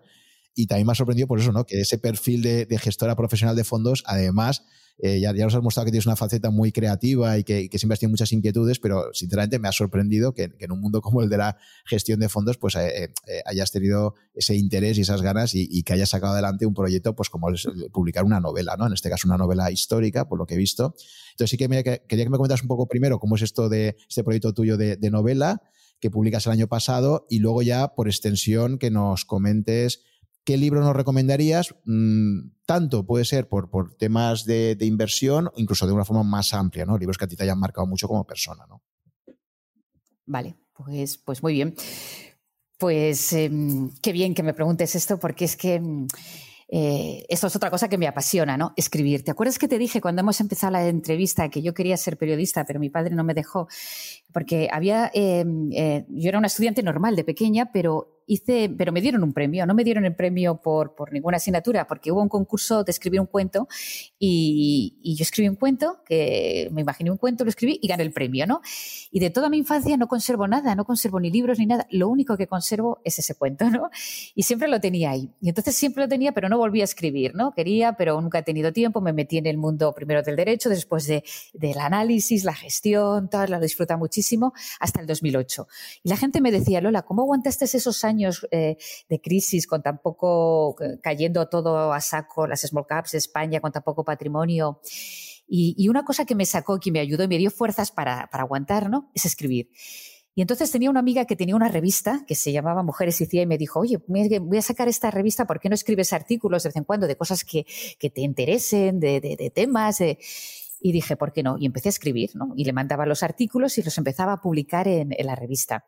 Y mi amiga me decía, oye, pues Lola, tiene muchos, eh, la gente lo pincha, lo lee mucho, está muy bien, mándame. Y estuve varios años durante esa época eh, mandándole artículos hasta que me di cuenta y digo, bueno, ¿y por qué no me creo un blog? Eh, porque me gusta escribir y así yo puedo subirlos con más agilidad y tal. Y me creé un blog que se llamaba sensaciones literarias donde yo escribía cosas que me preocupaban, ¿no? Pero a lo mejor de un tema general, como, pues por ejemplo, cuando jubilaron a, tanto, a tanta gente en el Santander, yo hice un artículo que se, se llamaba eh, Mayores de 50, ¿dónde están nuestros sabios, ¿no?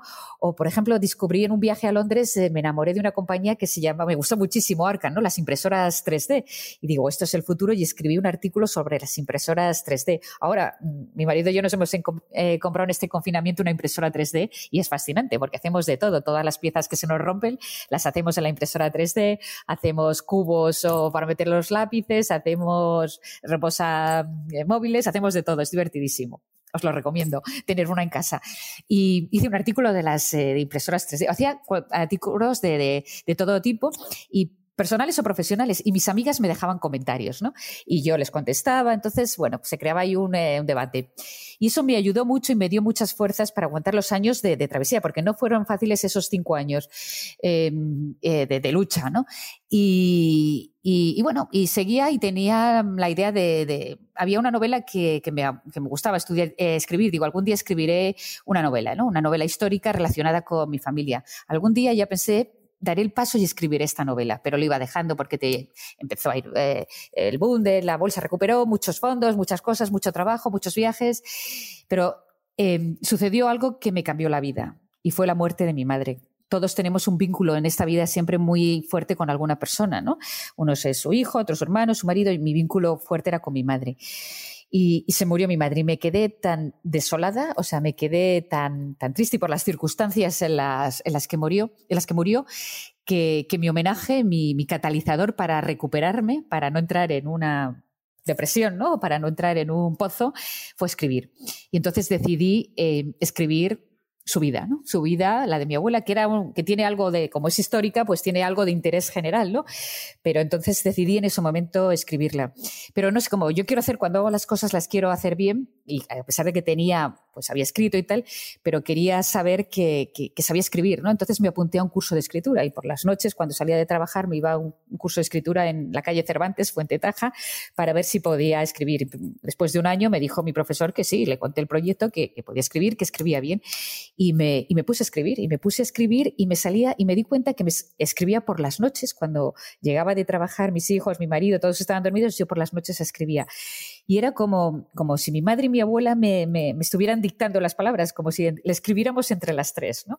Eh, era una novela de mujeres histórica de, tres generaciones ¿no? y, y me salía sola y escribía y escribía y escribía hasta que la acabé. Y entonces, bueno, pues cuando la acabé la metí en el cajón y digo, qué pena que se quede ahí. Y, se la dejé a, leer a tres amigos, eh, todos no me contestaron y uno me dijo que le había gustado y que, bueno, pues que si se la podía enviar a una editorial. Y digo, bueno, pues envíala si quieres. Me olvidé y a los seis meses, de repente un día me llama la editorial, que es eh, La Esfera de los Libros, eh, diciéndome que había llegado este manuscrito, que, le gustaba y. Y que y que, y que lo iban a publicar, claro. O sea, ese día mm, pensé en mi madre y mi abuela y se me saltaban las lágrimas. Y, y, la publicaron, y la publicaron hace un año de esto y se ha vendido, la gente lo ha comprado, lo ha comprado, la han vendido, es una, si te interesa España es otra forma. Y al final me siento orgullosa porque he defendido de, eh, España con las inversiones que hago y, con el libro, porque el libro también es un canto a España, es la historia de España, es una, una travesía por la historia de España del siglo, de todo el siglo XX, ¿no? Me decías, yo no tengo familia eh, empresarial ni dedicado al mundo de las finanzas ni de la bolsa, era familia militar, ¿no? Entonces, bueno, ya os podéis imaginar un poco de lo que, de lo que va el libro, que tiene alguna conexión, podría ser con lo que está pasando ahora. Y, y, la verdad es que, que, me gustó mucho, porque al final el escribir, el, yo creo que una persona cuanto más multidisciplinar sea, cuanto, y a los que me estáis escuchando os lo digo, cuantos más hobbies tengas, cuantas más inquietudes tengas, mejor, ¿no? Sobre todo para un trabajo de, de gestión, en el que tienes que ver tantos sectores, en el que tienes que ver tanta gente, en el que tienes que tener tantos inputs cuantas más cosas, eh, aficiones y, más cosas, a más cosas te dediques, mejor, porque mejor entenderás el mundo de la inversión también. Y escribir también me, ayudó la novela a entender muchas cosas, ¿no? Muchas cosas de cómo se, de comportamientos humanos, ¿no? Porque al final la, la economía y la bolsa también es una ciencia social, ¿no? Es económica, es matemática, pero tiene una parte social. Y así fue todo, o sea, fue escribir por, desde la necesidad. Por eso estoy convencida del SG, ¿no? Porque lo que es necesario eh, sale, ¿no? Funciona, funciona. Y escribí por imperiosa necesidad, por imperiosa necesidad, porque tenía que, que, que escribirlo. Y cuando por fin la terminé, y cuando por fin vi que se publicaba, había perdido mi paz interior, ¿no? O sea, estaba, vivía inquieta y por fin la encontré, ¿no? Encontré la paz conmigo misma, ¿no? Porque tenía cierto complejo de, culpabilidad, ¿no?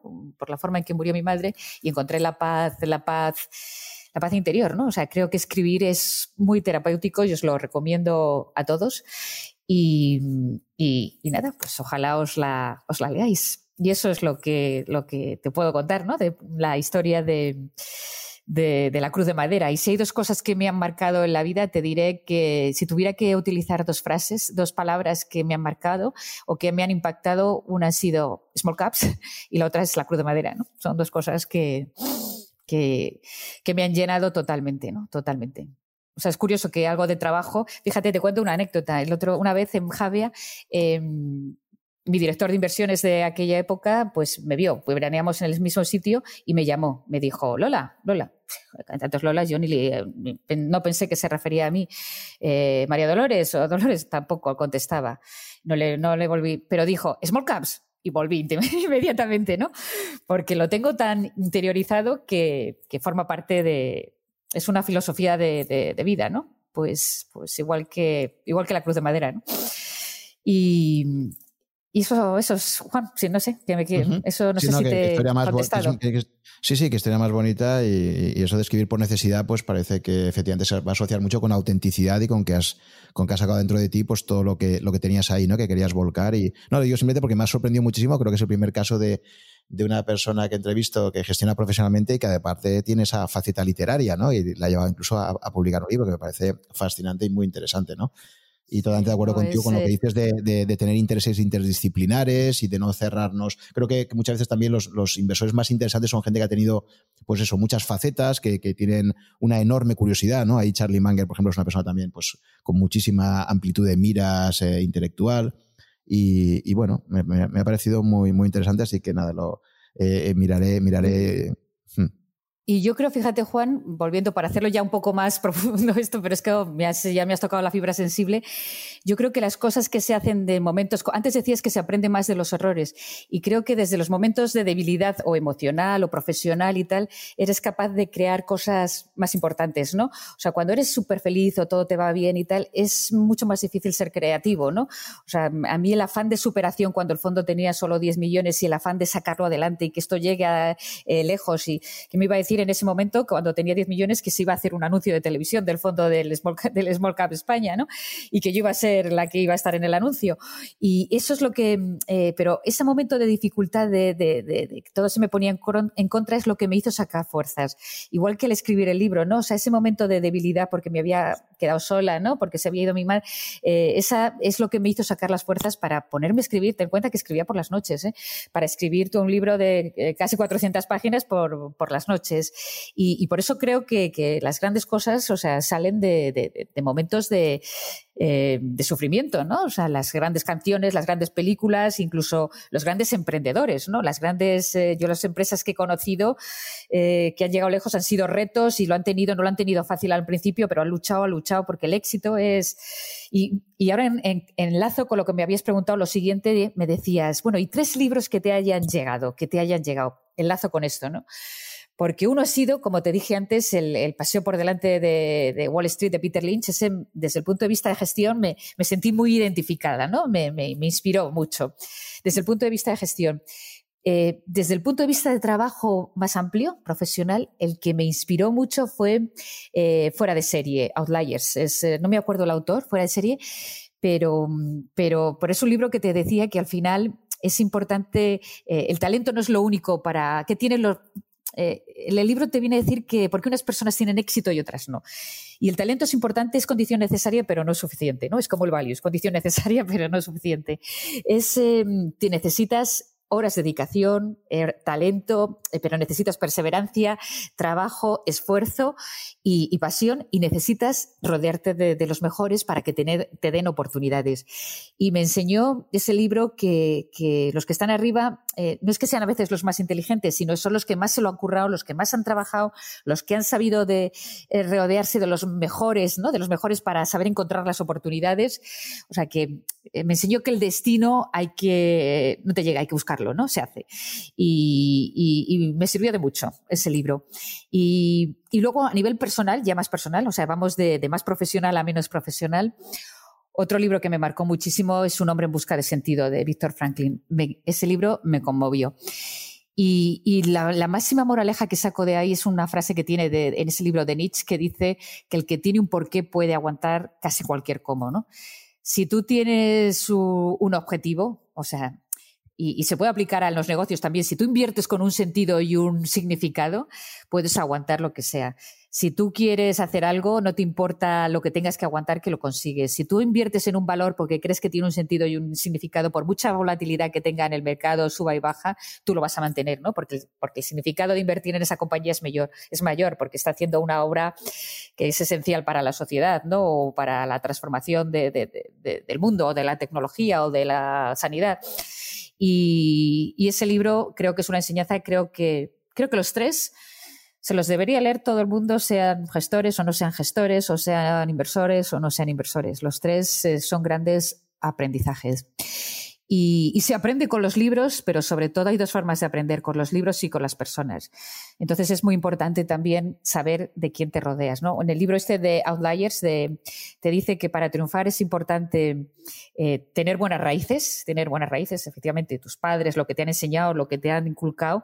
Em, tener un buen suelo donde echas las raíces, ¿no? Pues, pues a lo mejor puede ser estar en una, buena entidad, en una buena entidad, como en mi caso Santander, o estar en un buen sitio, un buen suelo, eh, tener un sol que te caliente, o sea, que tengas gente que te apoye, buenos, eh, gente que, te empuje, ¿no? Que te dé la oportunidad y evitar, y evitar los eh, depredadores o los leñadores, ¿no? Evitar las personas que te pueden ir en contra, ¿no? Hay que evitar esa, esa gente, ¿no? Que te pueden dañar, hacer daño, profesional o personalmente. O sea, yo lo, lo recomiendo, los tres me inspiraron. Y eso, y eso es, eso es. Sí, pues mira, en este caso sí que he tenido la suerte de, conocer los tres, efectivamente, el de, el de Peter ¿Ah, por supuesto, el de sí, el de, el de es Malcolm Gladwell, el de, el de Fuera de Series, se ha traducido así en España, o Aulayers en, en versión original, efectivamente. Ahí tiene la famosa regla de las 10.000 horas, ¿no? Que te dice que para, por muy genio que seas en algo, como no dediques como mínimo 10.000 horas de trabajo para alcanzar la maestría, ¿no? Necesitas esa inversión de tiempo y de adquisición de experiencia, ¿no? Para poder llegar a... Exacto. Si tu cuadro liste, pensarías en tus 10.000 primeras horas analizando compañías, ¿no? Para poder llegar a gestionar, ¿no? Sí, sí, el camino, el camino yo tan largo que he tenido que hacer para llegar hasta aquí. O sea, he pasado por todos los tipos de, formas de, eh, de, acercarme a un fondo de inversión, ¿no? O sea... Sí, es, y luego, y luego el, de, Sí, y luego el de Víctor Frankel, pues era un gran clásico y de hecho, pues miraba ahora ahí en, las librerías online que sigue siendo un número uno en cuanto a ventas y, y efectivamente una persona que estuvo en un campo de concentración, que, que, conoció lo peor de lo peor y, a pesar de ello tuvo esa, esa, esas ganas de vivir, ¿no? Para continuar eh, gracias a ese, ese sentido o ese propósito, ¿no? Que, que te defiende ahí, ¿no?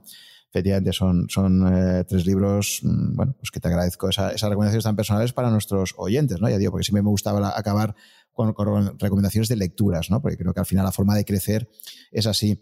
Y, de hecho, eh, quizás una cosa que tienen en común y que has comentado tú de alguna forma, yo hablaría de crecimiento postraumático, porque se habla mucho de, de estrés postraumático, pero, pero muchas veces lo que, lo que hay es realmente un crecimiento, ¿no? Que a partir de, de una situación difícil, pues tú creces como persona, ¿no? Entonces, más que hablar de estrés postraumático, parece que solo sea la parte mala, es que hay un crecimiento también personal, ¿no? Detrás de eso. Por eso yo creo que de esta crisis vamos a salir todos, eh, vamos a crecer todos, o sea, hemos aprendido todos, de una forma o de otra hemos aprendido cosas y, vamos a salir más fuertes. no, me, no me cabe duda, porque eh, no me cabe duda, porque siempre de las, de las cosas malas, eh, de las, bueno, de las cosas negativas, siempre sales más fuerte porque te cuesta más, ¿no? Porque tienes que esforzarte más y el esfuerzo siempre trae eh, satisfacciones, ¿no? El esfuerzo siempre trae a la larga, beneficios, si tienes capacidad de aguantar, ¿no? pasa que hay gente que tira la toalla antes de tiempo, pero compromiso, eso es lo que hemos perdido, Juan. Yo creo que hemos perdido compromiso y lo ves en los trabajos, en la sociedad, en las familias, en cualquier ámbito de, de la vida, ves que hemos perdido compromiso. O sea, nos han enseñado el cambiar, cambiar, cambiar con todos estos coaches que tenemos. Cambia, si no te gusta, eh, eh, prueba, sal de tu zona de competencia. ¿Cómo que sal de tu, sal de tu zona de confort? Digo, de tu confort tú tienes que crecer dentro de tu zona de, confort, ¿no? Tienes que crecer, pero no tienes por qué dejarlo donde estás a gusto, ¿no? O sea, no sé. Mm, compromiso, creo que es muy, muy importante. Muy bien, Lola, pues eh, muchísimas gracias por haber compartido este tiempo con nosotros, contado tu, experiencia profesional, tus aprendizajes, eh, incluso con esas recomendaciones finales de libros. Para mí ha sido un placer el, compartir este tiempo contigo, una persona tan apasionada y que transmites también tus convicciones. Y nada, eh, ya digo, en el futuro quizás si planteo algún, algún podcast monográfico sobre SG, pues te, te, voy a invitar a participar en él y también te pediré consejo. Me, Sí, sí. Y, también pues te, pediré consejos sobre posibles entrevistas futuras, porque como tú decías bien, eh, creo que es importante que, cada vez haya más mujeres que puedan inspirar a, otras gestoras o a, inversoras y, creo que es una, cosa que tenemos que conseguir entre todos, pues que cada vez esté más presente ¿no? en, el mundo de la inversión. ¿Cuántos podcasts has dicho que, podcast que llevas? Pues este es el número 25, 25, no, este es el 25 y, es la primera mujer que entrevisto. Pues os digo que ahora tengo que cubrir ese déficit y estar encantado de escuchar sugerencias de, otras mujeres que conoces que también lo están haciendo fenomenal tres o cuatro que tengo ahí que te, van a, te van a inspirar y van a inspirar a las, ojalá nos oigan las nuevas generaciones, las chicas de veintitantos, ¿no? Y que vean que, tienen muchas cosas que hacer y que necesitamos mujeres que, que, que inspiren a las, a las demás, ¿no? Y que, y que pongan toda la carne en el asador y que, y que hagamos las cosas, pero sin copiar a los grandes, em, eh, los grandes referentes hombres, ¿no? Que lo hagamos a nuestra manera, ¿no? Con nuestro toque femenino, porque esto es una, con nuestro toque femenino, pero que hagamos las cosas y que la gestión es, eh, es, es, cosa de carácter, ¿no? No es cosa de, eso que nos que le quede muy claro a todo el mundo, es una cosa de carácter, que, que el género no tiene absolutamente nada que ver. Es cuestión de carácter. Entonces vamos, busca mujeres con carácter, con un carácter para la gestión, ¿no? Y, y, será muy interesante. Y yo no me lo pierdo tampoco, me conectaré. Muy bien, Lola, pues nada, muchas gracias y hasta una próxima ocasión que podamos coincidir. Hola, si te gustan estos coloquios que mantengo con inversores, aficionados o profesionales con una dilatada trayectoria, simplemente recomendarte que te hagas usuario registrado de Rankia si aún no lo eres y te suscribas a mi blog para recibir todas las novedades que publico allí, que pueden ser tanto webinars que vaya a hacer próximamente como la información de los nuevos podcasts que publico. El blog está disponible en rankia.com barra blog barra such. Ahí vas a poder encontrar todas las novedades que voy publicando, así como los enlaces a todos los contenidos que destaco. Por otra parte, también te recomiendo, si te interesa la temática financiera, eh, pues que te suscribas a las alertas que envía Rankia con todas las novedades de webinars o formación en general que imparte. Creo que os van a resultar de mucha utilidad.